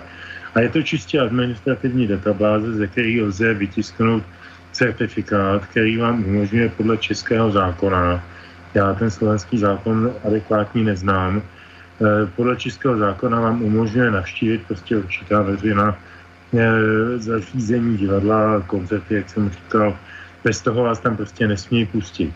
Takže jsme v policejním státu. Máš bumášku, tak vstup a podílej se, ale zase jenom v rámci námi stanovených regulí, dva metry od sebe, já nevím, co jiné ptákoviny. No a nemáš bumášku, máš smlouvu, běž domů. Jo, a tam seď a spituj své, své málo liberálně demokratické svědomí, řekl bych. E, nevím, jestli nějaká taková databáze je na Slovensku a jestli e, odpovídá tamní legislativě, za to vám neumím odpovědět. Dobre, potom je tu otázka nastana od Mira. E, dobrý večer, počúvam našu diskusiu. To, čo hovorí pán Novotný, je síce milé a pekné, že treba zistiť v rámci našich možností, ako to celé s únikom vírusu bolo. Povedzte mi, pán Novotný, ako to chcete dosiahnuť? No tak to jediné, co můžeme, že přinutíme naše politické reprezentace, aby tlačili na mezinárodní scéně na to, aby se opravdu něco takového stalo, protože tady to je na mezinárodní proces, na veliký mezinárodní proces a já jsem rád, že třeba doktor Filmich a další v Německu, už je to nějakých tisíc lidí, se o ten, o, o vytvoření toho, toho prostoru pro takový proces snaží dnes, že se snaží precizovat stále své žaloby. Je to strašně důležité, ale my musíme tlačit na své politické reprezentace, aby se netvářili, že se, že se jich to netýká. Oni přece jako by měli být první, eh, kdo si budou na tom mezinárodním fóru stěžovat. A my podléháme naopak jejich nařízením, posloucháme jako ovce, eh, tady jsme v nějakých databázích, což je neorázné, úchylné vojerství, kdy vlastně eh, dáváme k dispozici svoje osobní údaje o tom, jaký je náš zdravotní stav celé veřejnosti. To, to je prostě už úplně proti všemu. Tady není v pořádku nic a tváříme se, že to je normální. To přece není normální. No, no a e, to znamená, že to jediné, co můžeme dělat, je opravdu tlak na, na tu politickou scénu. My si musíme vynucovat sami. My tady nemůžeme očekávat nějakou odpovědnost. Ti lidé, kteří dnes dělají politiku, žádnou odpovědnost nemají. Eh, to, to, to jsou všechno lidé, kteří se liší jenom na peníze. Žijeme v plutokracii jakési, kde rozhodují jenom prachy, nic jiného nezajímá, jenom se starostlivě zatváří, ale ze všeho jejich konání vidíme, že jim o ty lidi vůbec nejde, že je vůbec nezajímá zdraví těch lidí, že prostě přišli jenom krást. No potom tu má, e, píše teda Zuzana mail, a to je otázka na vás obidvo, kde ona uvádza, že teda jedna vec je riešiť to, či koronavírus unikol, neunikol, kto to má na svedomí, či sa túto otázku dozvieme alebo nedozvieme, to ja riešiť nebudem. To, čo páni trápi mňa, je skôr tá šialená polarizácia, ktorú dnes v tejto spoločnosti vidím. Začínajú sa deliť ľudia na očkovaných a neočkovaných. Každý boží deň čítam články o tom, čo spôsobujú očkovaní, neočkovaní očkovaným, naopak neočkovaní to vracajú očkovaným a spoločnosť sa nám stále viacej a viacej háda vďaka politikom, ktorí túto polarizáciu neskutočným spôsobom hrotia. Ja sa obávam, kde toto celé dôjde a to je moja otázka na obidvoch pánov, ako túto vec oni vnímajú. Toto je podľa mňa ďaleko dôležitejšie, píše Zuzana, ako riešiť otázku toho, či to uniklo z nejakého zariadenia alebo neuniklo. Čo so spoločnosťou rozhádanou, ktorú už nič nespája, delí sa nám na dva tábory a tie sú, ako píše, stále viac rozhádané. Eh, já tomu rozumím, ale v tom případě je třeba hnát právě ty lidi k odpovědnosti, aby si i ta eh, druhá strana třeba, která se chce za každou cenu očkovat, eh, tak aby si uvědomila, že jsou obětí podvodu. Proto se to musí zprůhledit, to prostředí. Takže i to vede vlastně k tomu, že zjistíme, jak si, že ty lidi jsou, se nechali utáhnout na vařenou nudli, že se nechali utáhnout prostě jako na ten veliký biznis. A já neříkám, že samozřejmě nemusí být něco pravdy prostě na tom, že je to opravdu jaká jakási obrana, ale zatím tomu mnoho věcí nenasvědčuje. Naopak se dozvídáme z různých dalších studií, že lidé očkovaní mohou být zase nakažlivější než neočkovaní a tak dále, spousta dalších nesmyslů, ale to, že se nám lže, že, že jsme podváděni politiky, to je prostě ta zásadní věc a ta musí nás nějakým způsobem sjednocovat. Musíme se pokusit o to sjednocení na základě toho, že si uvědomíme, že ten nepřítel je jinde, že to není ten očkovaný nebo neočkovaný. E, to je to, co to, to, to je prostě na jednom každém z nás, abychom se začali snažit vnímat, eh, protože je to, já nevím, jako třeba s migrací. Eh, všichni se obouvají třeba do migrantů, ale přece někdo tu migraci vyvolal, někdo ji způsobil, někdo ji podporuje, někdo eh, si na to mastí kapsu, někdo to celé organizuje. No tak ten mě zajímá, ten mě zajímá v první řadě, ale vždycky se daří nakonec obracet pozornost těch lidí vůči třeba těm migrantům. To je přece špatně, to je úplně obráceně. To je to samé to s tím covidem musíme eh, jak si se zaměřit na ty vyníka. A tady vidíme, že se zcela evidentně chovají eh, neadekvátně ti politici, že přijali opatření, která nedávají vůbec žádný smysl, kromě toho, že vytvořili obrovské korupční prostředí, které jim velmi vyhovuje, no tak na to se musí poukázat eh, a samozřejmě vedle toho řešme léčbu a spoustu dalších věcí, ale pokud jak si my sami nebudeme schopni zprůhlednit vlastně celou tu scénu, my sami se nezjednáme ten, pořád pořádek vlastně. My sami nedonutíme ty politiky a budeme se chovat jenom oportuně a budeme všelijak kličkovat a tak dále, tak se nic nezmění a bude se naopak prohlubovat ta, ten příkop mezi, mezi lidmi. Ale ten příkop si zavinujeme sami tím, že se nesnažíme e, řešit jaksi tu odpovědnost lidí, e, kteří e, náležitá opatření přijali. Hmm. No a to byla otázka na teba, Petře, od Zuzany, že čo s tou polarizáciou spoločnosti. Toto ju hlavně trápí, že sa tu začínáme dělit na očkovaných, ne, neočkovaných a ty si navzájom nakladajú. A teda ako písala, toto je niečo, čo politici v ľuďoch tento pocit ešte umocňujú, tak toto ju trápi, že čo s tým? Já s tím naprosto souzním. Navázal bych na standu, eh, byl bych ještě možná důraznější. protože stále se vyhýbám nějakým pocitům, které by mě vedly k nějakým spekulaneckým teoriím, ale mám takový pocit, že nemůže, že to prostě není možné, aby to bylo náhodou, že se najednou společnost takhle rozdělila tímto klíčem, touto, řekněme, nemocí nebo tímto tématem, e, protože za prvé, na zdravotnický téma slyší každý. Automaticky přirozeně každý se o sebe bojí. Takže je to to nejjednodušší, jak manipulovat s lidmi. Vnutit jim nějaké téma související s touto problematikou. Ad jedna. Ad dvě. Eh, když se to tý, eh, řekněme, mm, strategický struktuře, politicko, promyslovo, nevím jaký, mocenský, eh, nedaří spontánním způsobem přes média, jednoduše, tak aby prostě jim bylo věřeno, protože víme, že těmto lidem dlouhodobě věřit nelze všechno, co říkají, tak je v lidech ukořeněná taková jako zálá skepse často, tak to prostě děláme tak, abychom v určité části té populace vyvinuli uh, intuitivní spojenectví. Všichni ti, kteří říkají, že uh, nejsi očkován, si můj nepřítel, vypadni z mý kapely a tak dále, to jsou lidi, kteří skočili na, na ten špek uh, a jsou dneska v podstatě v pozici rezidentů nebo agentů toho, tohoto jakoby, jakoby covidového, eh, a teď použiju to slovo, spiknutí, protože, a slouží, slouží, slouží, užiteční idioti, to říká Leně, slouží e, zájmům, na které nevidí, které je možná ani nezajímají, nebo o které se nezajímají, prostě mají jenom strach. A ten strach je žene vpřed. A to je strašná věc, nabíjí jim ty, ty, tu, eh, tu agresivitu do jejich argumentace. A eh, jestliže tady se před, když eh, si na to vzpomeňme, je to tak 4 roky, 5, si začal velice tvrdě mluvit o takzvané rozdělené společnosti. Tehdy žádný covid nebyl. Tehdy byl výnikem rozdělené společnosti tu Babiš, tu Zeman, tu někdo, u vás třeba Fico, já nevím. A jako prostě vždycky se našel nějaký politický cíl, který se nachkl z toho, že rozděluje tu společnost a že vlastně kazí část té populace tím, že, že nedostatečně podporuje ty pozitivní a ty báječné světlé zítřky, co, co nám o ně všechny jde, všem jde, eh, ten, ten liberální demokratismus nebo, nebo, nebo ta 50. leta, že jo, lidová demokracie, teď je to furt stejné.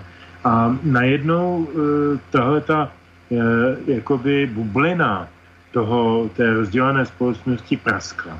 Protože se několika volbama 2013 prezidentské volby Zeman, 2018 prezidentské volby Zeman, 2017 eh, parlamentní volby Babiš, ukázalo se, že ta rozdělená společnost je třeba 10% těch, kteří rozdělují a 90% těch, kteří nechtějí být rozdělováni, kteří si chtějí držet svůj vlastní názor. A jako to je situace, která je pro lidi, kteří plánují určitý procesy politický je, a ekonomicko-politický samozřejmě, je, je těžko schůdná. Čili oni už sáhli po té, po té opravdu nejsilnější zbraní, která existuje, a to je ten strach o vlastní zdraví. Takhle si to vysvětluju já. A jenom abych zakončil takovým jako hořce humorným eh, tónem, dostal jsem na WhatsApp takovéhle, takovéhle pěkné sdělení. Cituju. Nenaočkovaný, to, to se vztahuje k tomu příběhu našeho, našeho eh, lékaře na olympiádě. Nenaočkovaný lékař nakazil naočkované sportovce nemocí, proti které jsou očkováni. To je jako kdyby impotentní muž dostal do jiného stavu ženu, která bere antikoncepci. Hmm. No, jdeme si zahrať pesničku, lebo ten čas... Je, jenom jestli ještě můžu no, předtím. jasné, jasné, Ob, podstando. Obec Petkovce v okrese Vranov na Teplou eh, prodělal právě, prodělala právě eh, tornádo, tak jenom jako takovou vsuvku. To jsme měli nedávno na eh, východní Moravě. U vás to teda nemělo samozřejmě takové strašlivé následky, ale jenom tak to konstatuju, že sdílíme spoustu věcí. Opravdu. Áno, áno, áno, to bola záležitosť teraz e, naozaj úplne čerstvá, ale zasiahlo to túto obec len tak okrajovo, myslím, nejaké štyri domy boli zničené, ale ano, je to ano, teda ano. naozaj vec e, nevýdaná u nás tu. No, ideme po tej pesničke, len teda k tej Zuzane, to je, to je dobrý, dobrý postreh, však áno, máme tu rozdelenú spoločnosť a čo môžeme povedať vám, odporučiť? Nie nesadnite v tomto smere nikomu, kto tú spoločnosť na lep, či to budú politici, alebo kadejakí, viete, aj skrachovanci, obožiaci, ktorí nič nedokázali a teraz aspoň takýmto spôsobom si myslia, že keď sa im podarí niečo zorganizovať, tak sú veľkí frajeri, či už to budú, neviem, hoci čo.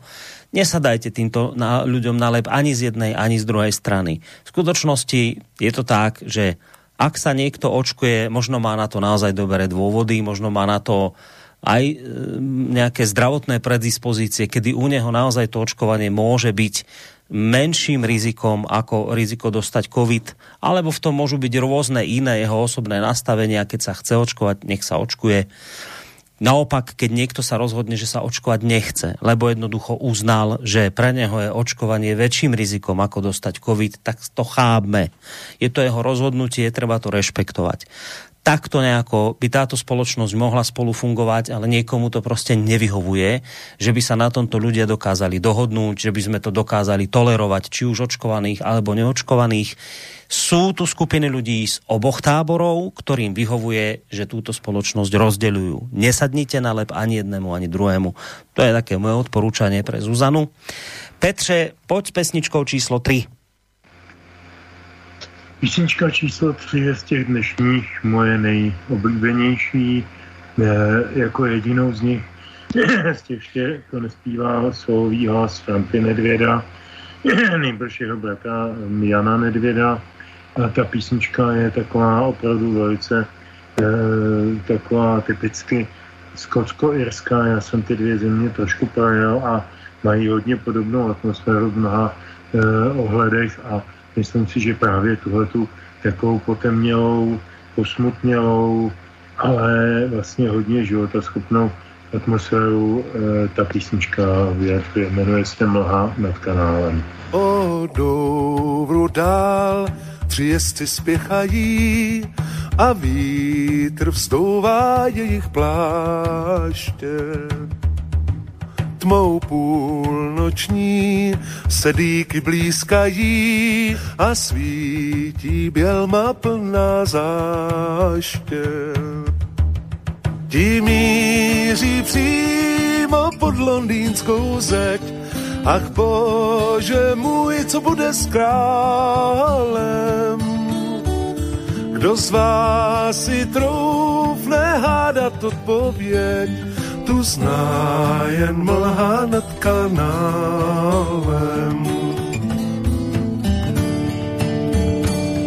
O králi, králi, Řím ti vědět dal, že málo věnuješ se vládě, že místo, abys zemi panoval, si z církví kruté sváděl. Což království tě nezajímá dost a žít chceš strachu neustále. O sílu svou se bojí vznešenost, když housne mlha nad kanálem.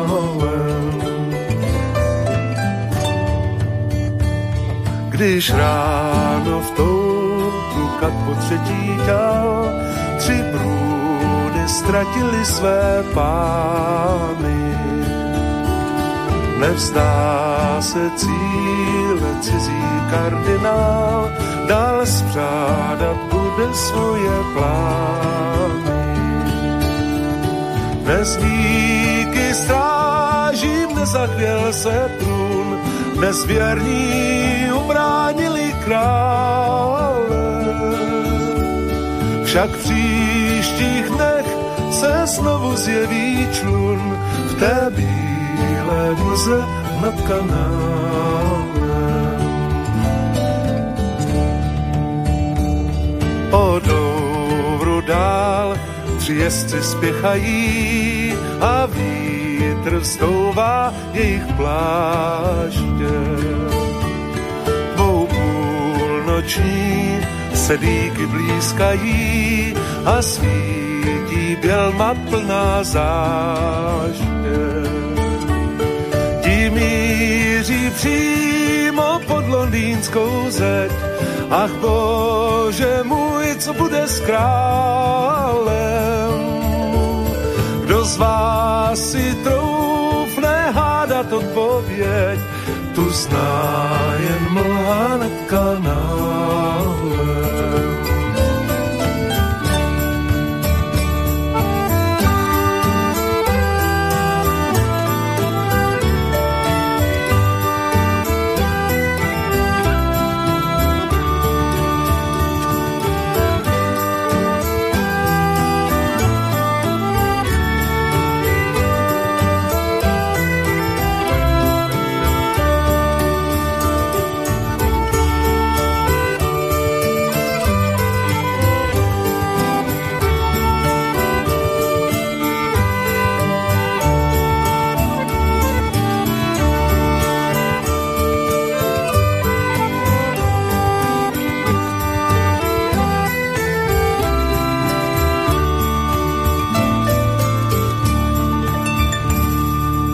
No vidieť, že táto téma naozaj je témou a to celkom logicky a vôbec nie je prekvapujúco, ktorá rezonuje medzi ľuďmi aj z toho dôvodu, čo dorábajú médiá. Ja som to povedal viackrát, prostě mainstreamové médiá v tejto chvíli podľa mňa robia takú prácu, že šíria informácie, ktoré už neraz hraničia podľa mňa s paragrafom o šírení poplašnej správy Samozrejme, keď sú ľudia pod paľbou týchto informácií neustále, ale stále a v kuse neotvoríte noviny, portál, všade to na vás leze, tak samozrejme, že tým pádom tá téma bude široko diskutovaná. Ono sa to prejaví aj na tom, že máme tu maily, máme tu telefonáty. V tejto chvíli máme posluchača, ktorý je na telefónnej linke. Vraj, nie je to vôbec prekvapujúce.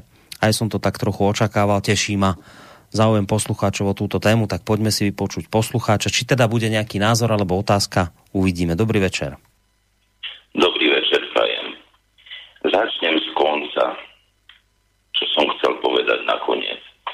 Som vo veku približne ako pán Žandovský. Zabudol som vás pozdraviť. Dobrý večer. Dobrý večer vám. A neviem, či sa stotožní s mojou úvahou, pán Novotný. Celkom určite nie. Ja to pozerám s nákladom, keď sa pozrieme na tie krízové roky,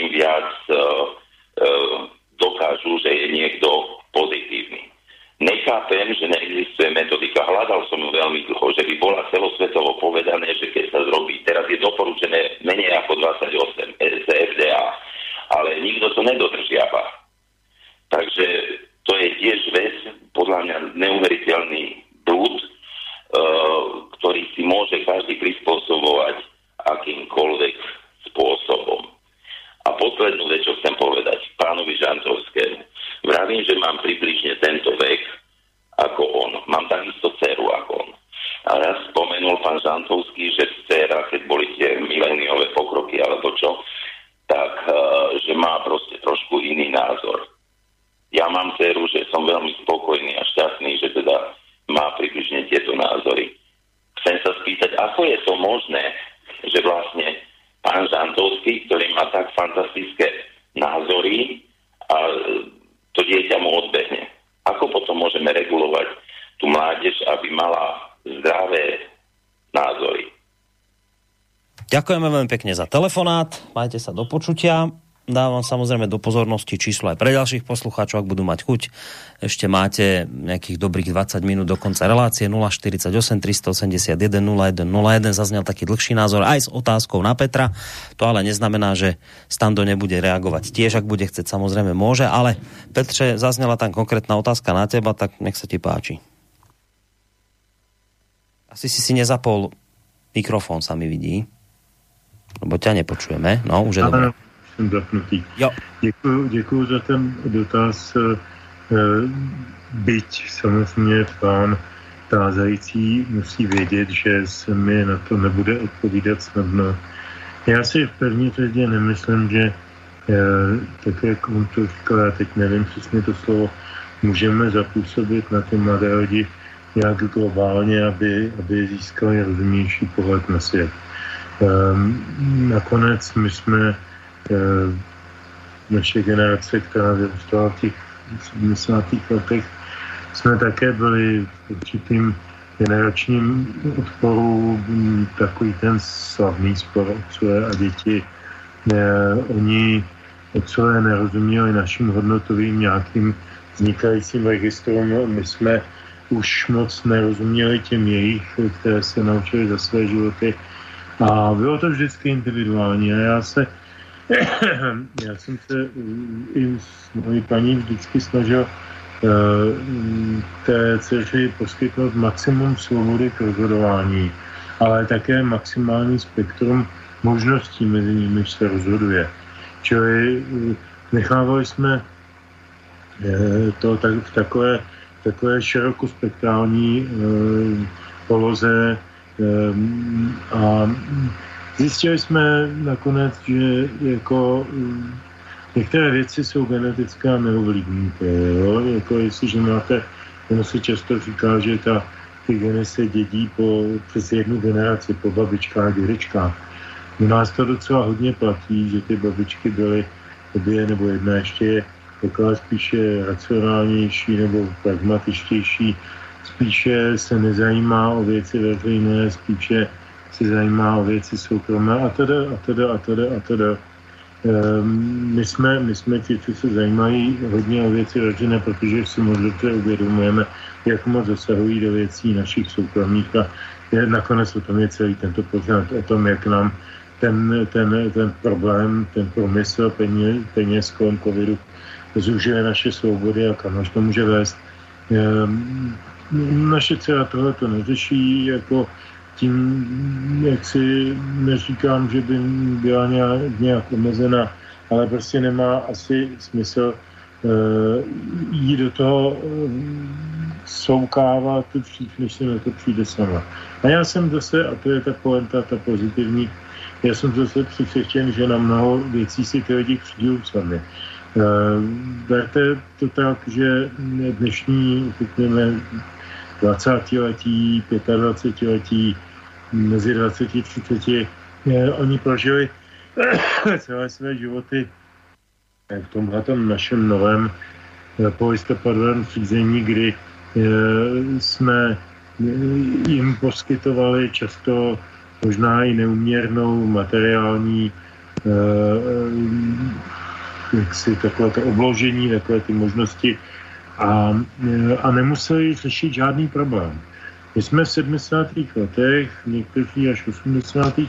prostě museli dnes a denně řešit jeden základní problém. E, půjdu s nima čelně, nebo půjdu proti ním čelně, nebo budu šedá zóna a pokusím se si dělat svůj život svobodně, nezávisle na nich. A tohle základní dilematický e, Robikon, přes který většina lidí, kteří trošku přemýšlejí o svých životech, musela projít. A, ale tyhle ty děti e, přesto většinou nemusí projít. A protože platí, že jako přenesená zkušenost jako moc nefunguje, no tak eh, oni, oni budou muset přijít na to, že není celé, celý svět okolo cestování, okolo Erasmu, okolo výhod, okolo, okolo je, zážitkového průmyslu a tak dále. E, I kdyby byl sebekulturnější, jo, tak to je úplně jedno, jestli jedete e, balónem nad, nad polem, nebudete na skotské hry a tam tančíte keltské tance, což je moc hezká věc, třeba když už se pouštíme dneska tu, tu keltskou muziku, e, tak, tak je to úplně jedno. Prostě oni narazí na zeď, narazí na ní a oni si ji teď spolu vytváří, protože nedostatečně Eh, se podílejí na tom, co tady, o čem mluvil Standa několikrát, a to je taková ta, eh, ta brzdná dráha pro ty neskutečně rozjetý biznesy, promysly, politický, finanční. Oni, oni to nepocitují mnohdy jako svůj problém a ještě nedocenují svoje budoucí možnosti, eh, ale také odpovědnosti. Takže já jsem fakt jako velmi rozpočítající pohledu do budoucna a není mi z toho úplně dobře. Stando, chceš ty dát nějaký recept na tu otázku, kterou dal posluchač?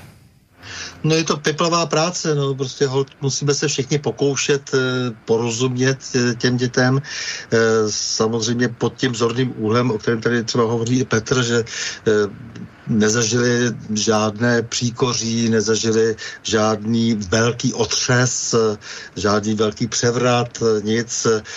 30 let od listopadového převratu, to je to samé, jako když já si vzpomenu na sebe v roce 75, 30 let od války, to byl pro mě pravěk, pořád nějaké filmy nám pouštěli a tak dále, byli s tím otravní, pořád tlačili jak si na to, abychom pochopili prostě, co se před těmi 30 lety stalo to se nás vůbec netýkalo, takže si uvědomuji, že ty mladí lidi takhle stejně se dívají třeba na tu, na, t, na tu poslední změnu, ke které u nás dostalo, eh, došlo, ale od té doby se nestalo vůbec nic. No, to znamená, my můžeme jenom trpělivě eh, vysvětlovat a čekat, že bohužel eh, až nějaká katastrofa, kataklizma zatřese těmi lidmi. No, poďme na ďalší mail, nech ich prečítame čo najviac, aby sme to stihli. Je leto a pociťujem, uvoľnenie, pociťujeme uvoľnenie tzv. pandémie, ale aj tak už prebieha strašenie ďalšími mutáciami. Teraz strašia deltou, už je tu lambda a ďalší a stráši sa ďalším očkovaním, už nestačia dve dávky, ale už chcú tretiu dávku, potom štvrtú a tak ďalej, hlavne, že Big Pharma má zisky a navyšuje ceny za tzv. vakcíny. Je to obchod, pretože keby skutočne išlo o liečenie a prevenciu, tak by dávno bola schválená ruská vakcína Sputnik V E, pritom bola prvá na svete žiadosť, v EÚ bola podaná už 29. februára tohto roka. Doteraz nebola zaregistrovaná, americké vakcíny boli schválené i hneď. Teraz predsednička Európskej komisie von der Leyenová schválila kúpu skoro 1,5 miliardy dávok pre koho? Hlavne že je manžel je aktívnym činiteľom farmapriemyslu. Naši politici hovoria len o vakcínach, za to o účinnej liečbe. Nikto nehovorí, vakcína je len prevencia a nie liek prípade choroby bola urobená štúdia, ktorá hovorí, že máme dnes cca 18 účinných liekov proti onemocneniu spôsobeným vírusom. Nie je to len ivermectin, izoprinozin, plakenil a tak ďalej. Treba k tomu prirátať aj vitamíny, ale aj obyčajný acilpirín a podobne, kedy sa dočkáme konečne chrípky.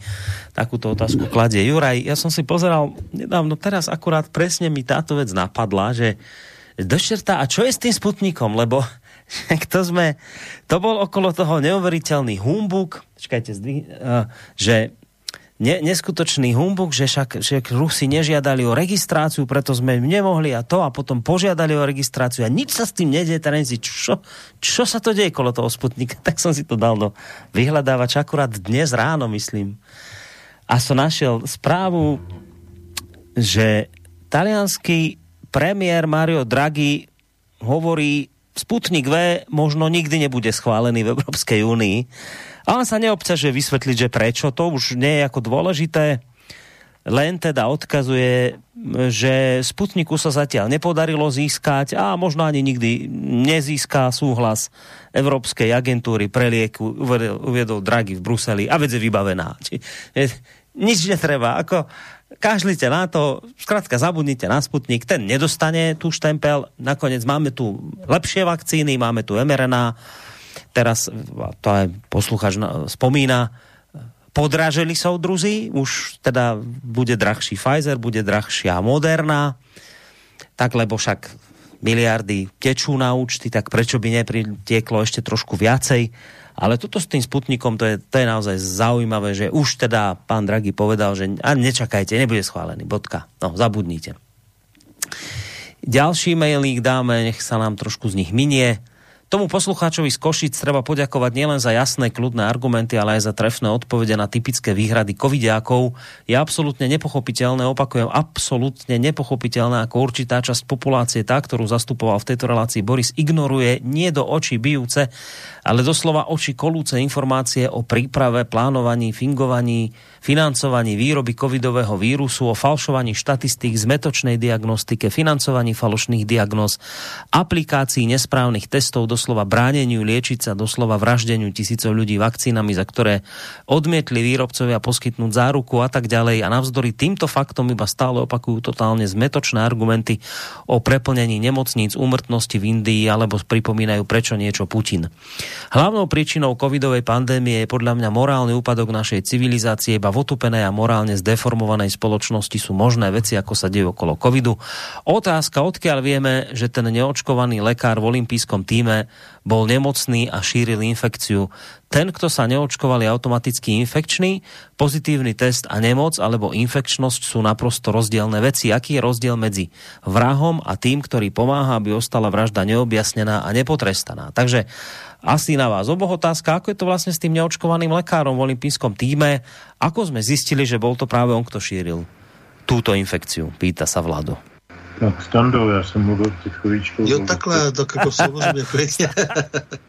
ne, no tak to je přece úplně absurdní obvinění. Jako vůbec to, že se takhle sortírují lidé, co pak se něco takového dělo na předchozích olympiádách, co pak se něco takového dělo na jiných veřejných akcích, eh, to je soukromá věc každého. Samozřejmě, že každý den namítne, že šíření nějaké nakažlivé nemoci a tak dále, ale opakuje, tady je tolik nakažlivých nemocí, je daleko um, vlastně jsou eh, nebezpečnější, daleko jsou infekčnější a tak dále. Z toho přece už je vidět, jaká je to umělost, jak eh, se právě skrze hm, právě ty, ty, to, to, to, ve, tu možnost vlastně veřejně ty lidi obvinit, dehonestovat je a hm, vytvořit ten strach ve společnosti, jak se vlastně hm, zneužívá té situace. Ne, posluchač to, co napsal, tam podepisu každou řádku, každé slovo. Petře, chceš aj ty? Ne, není dva. Dobre, uh, tak poďme na ďalší mail. No, kde sme? Tu sme. Uh, Dobrý večer. V Jihomoravském kraji zemřel dle ministerstva zdravotnictví na COVID-19 naposledný jeden člověk, a to 15.6.2021. K datu 28.7. byl celkový počet úmrtí 3421 ľudí. Druhý deň 29.7. vzrástlo číslo celkový počet úmrtí o 5 osôb na 3426.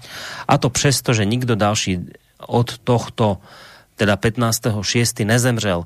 Tedy těch pět zemřelých leželo někde v Márnici 1,5 mesiaca nepohřbených e, bez úmrtního listu, který matrikárka vystaví i hned dle lekárské zprávy, i hned hlásí na ministerstve zdravotnictví. Nelze zemřelého pohřbít. Mimochodem, chvala Bohu, dodnes tady, tedy 5.8. stále nikdo nezemřel. Sledují stránky ministerstva zdravotnictví od listopadu 2020 a takových přešlapuje tam každý den spousta.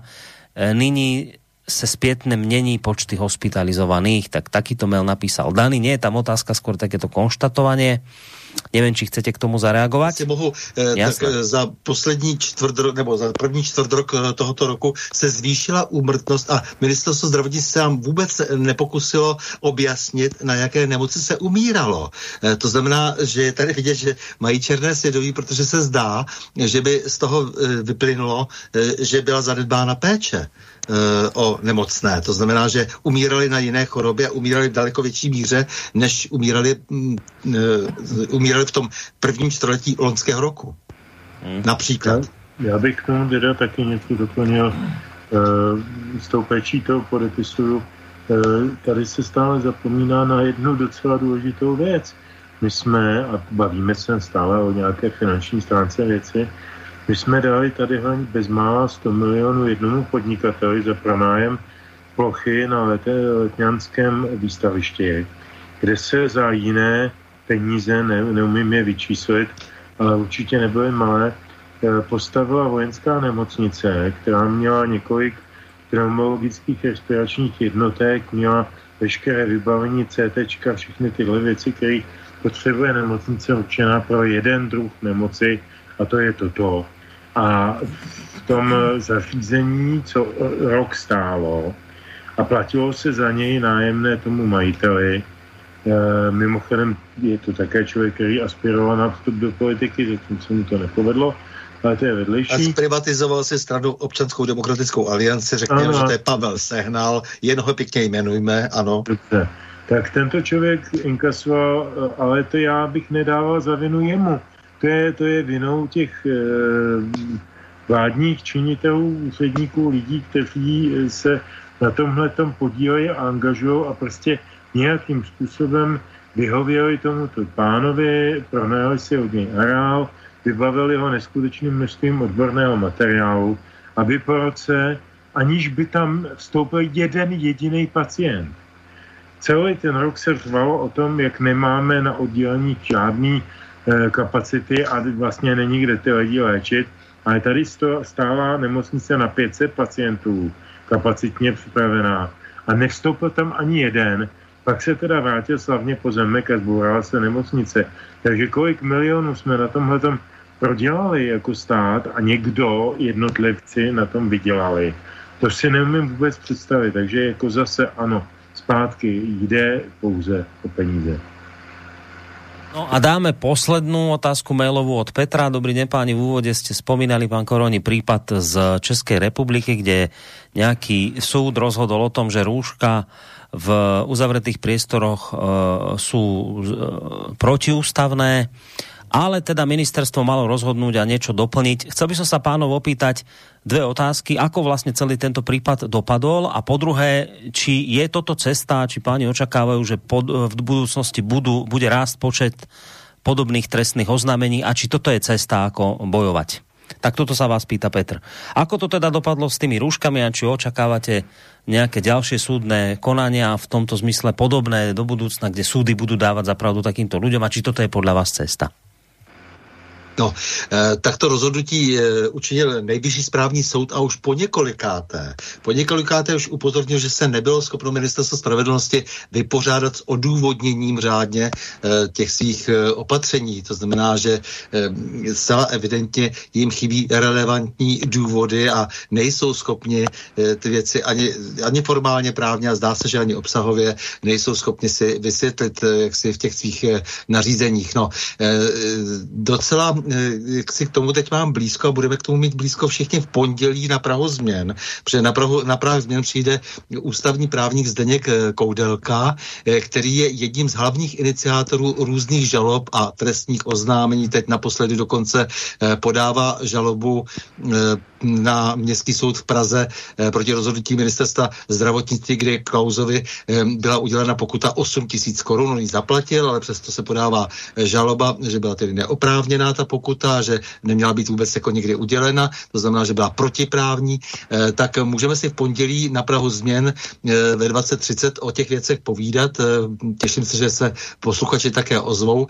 Ano, je to jedna z mála cest, o tom byla už v průběhu toho, té naší diskuze byla, byla řeč, že soudy se teď rozhodly, a je to zejména teda městský soud v Praze, protože v působnosti městského soudu v Praze jsou jak ministerstvo zdravotnictví, tak, eh, tak eh, vláda České republiky, eh, tak eh, a nejvyšší správní soud v Brně.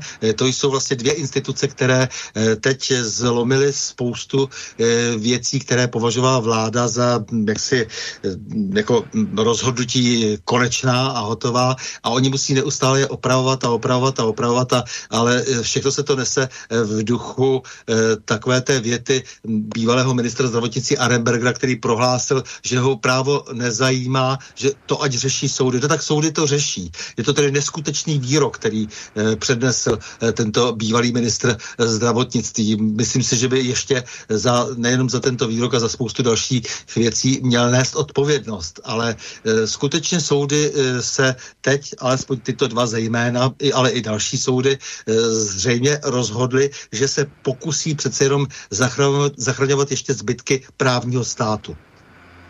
No dobre, tak to si si vlastne už spravila javisko na pondelok. Neviem, či ešte Petr chce k tomu niečo dodať? Tyto otázky. velmi dobře. Dobre.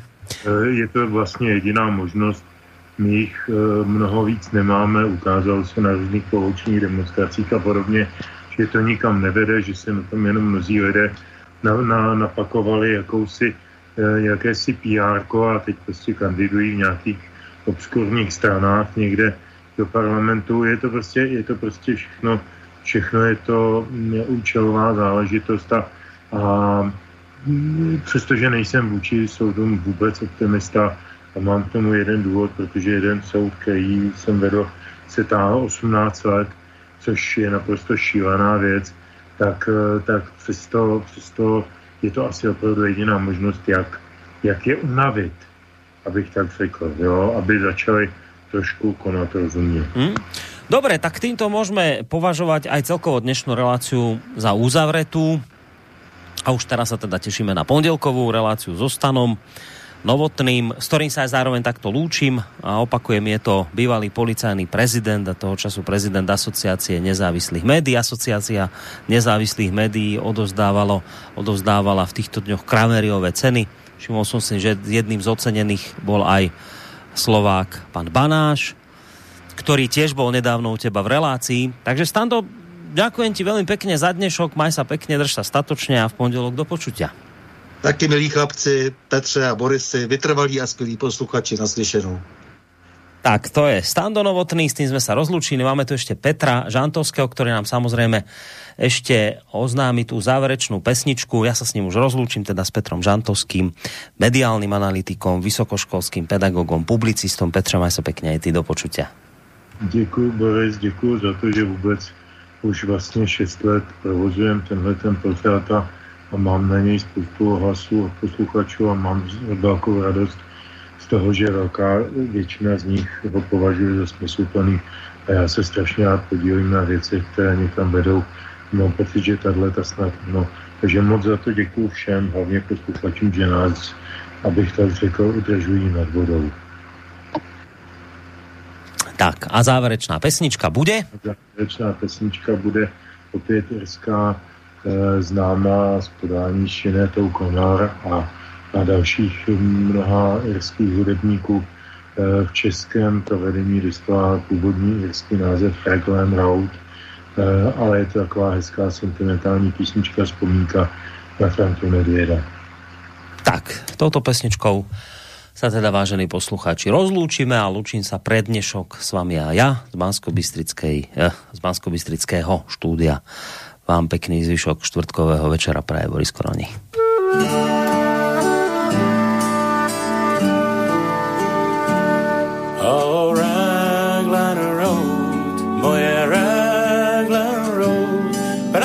Cestou mých detských let.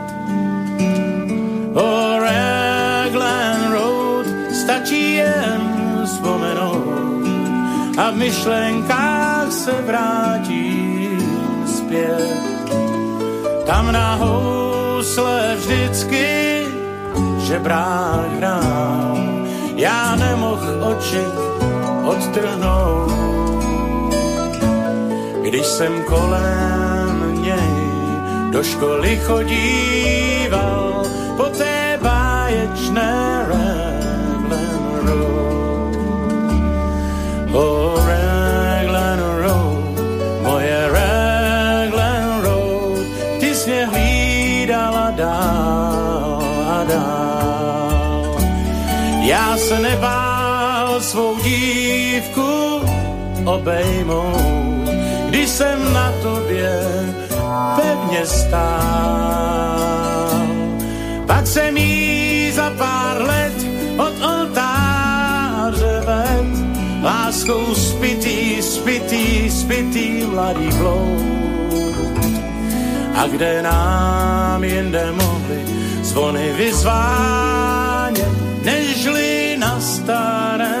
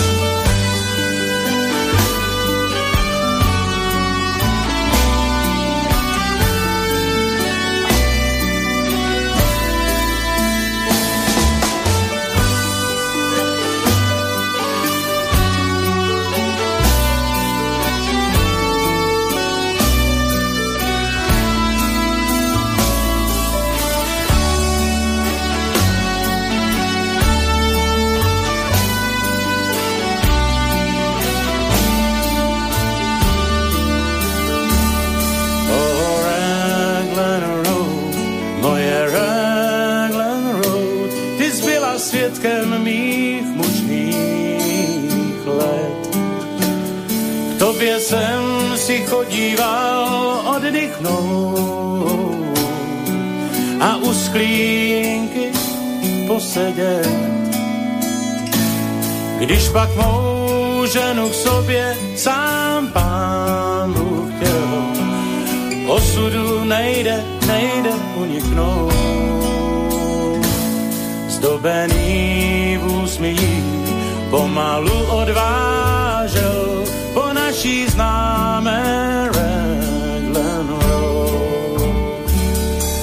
Mládí odvál čas, suché klouby mám a jen stěží se můžu hnout.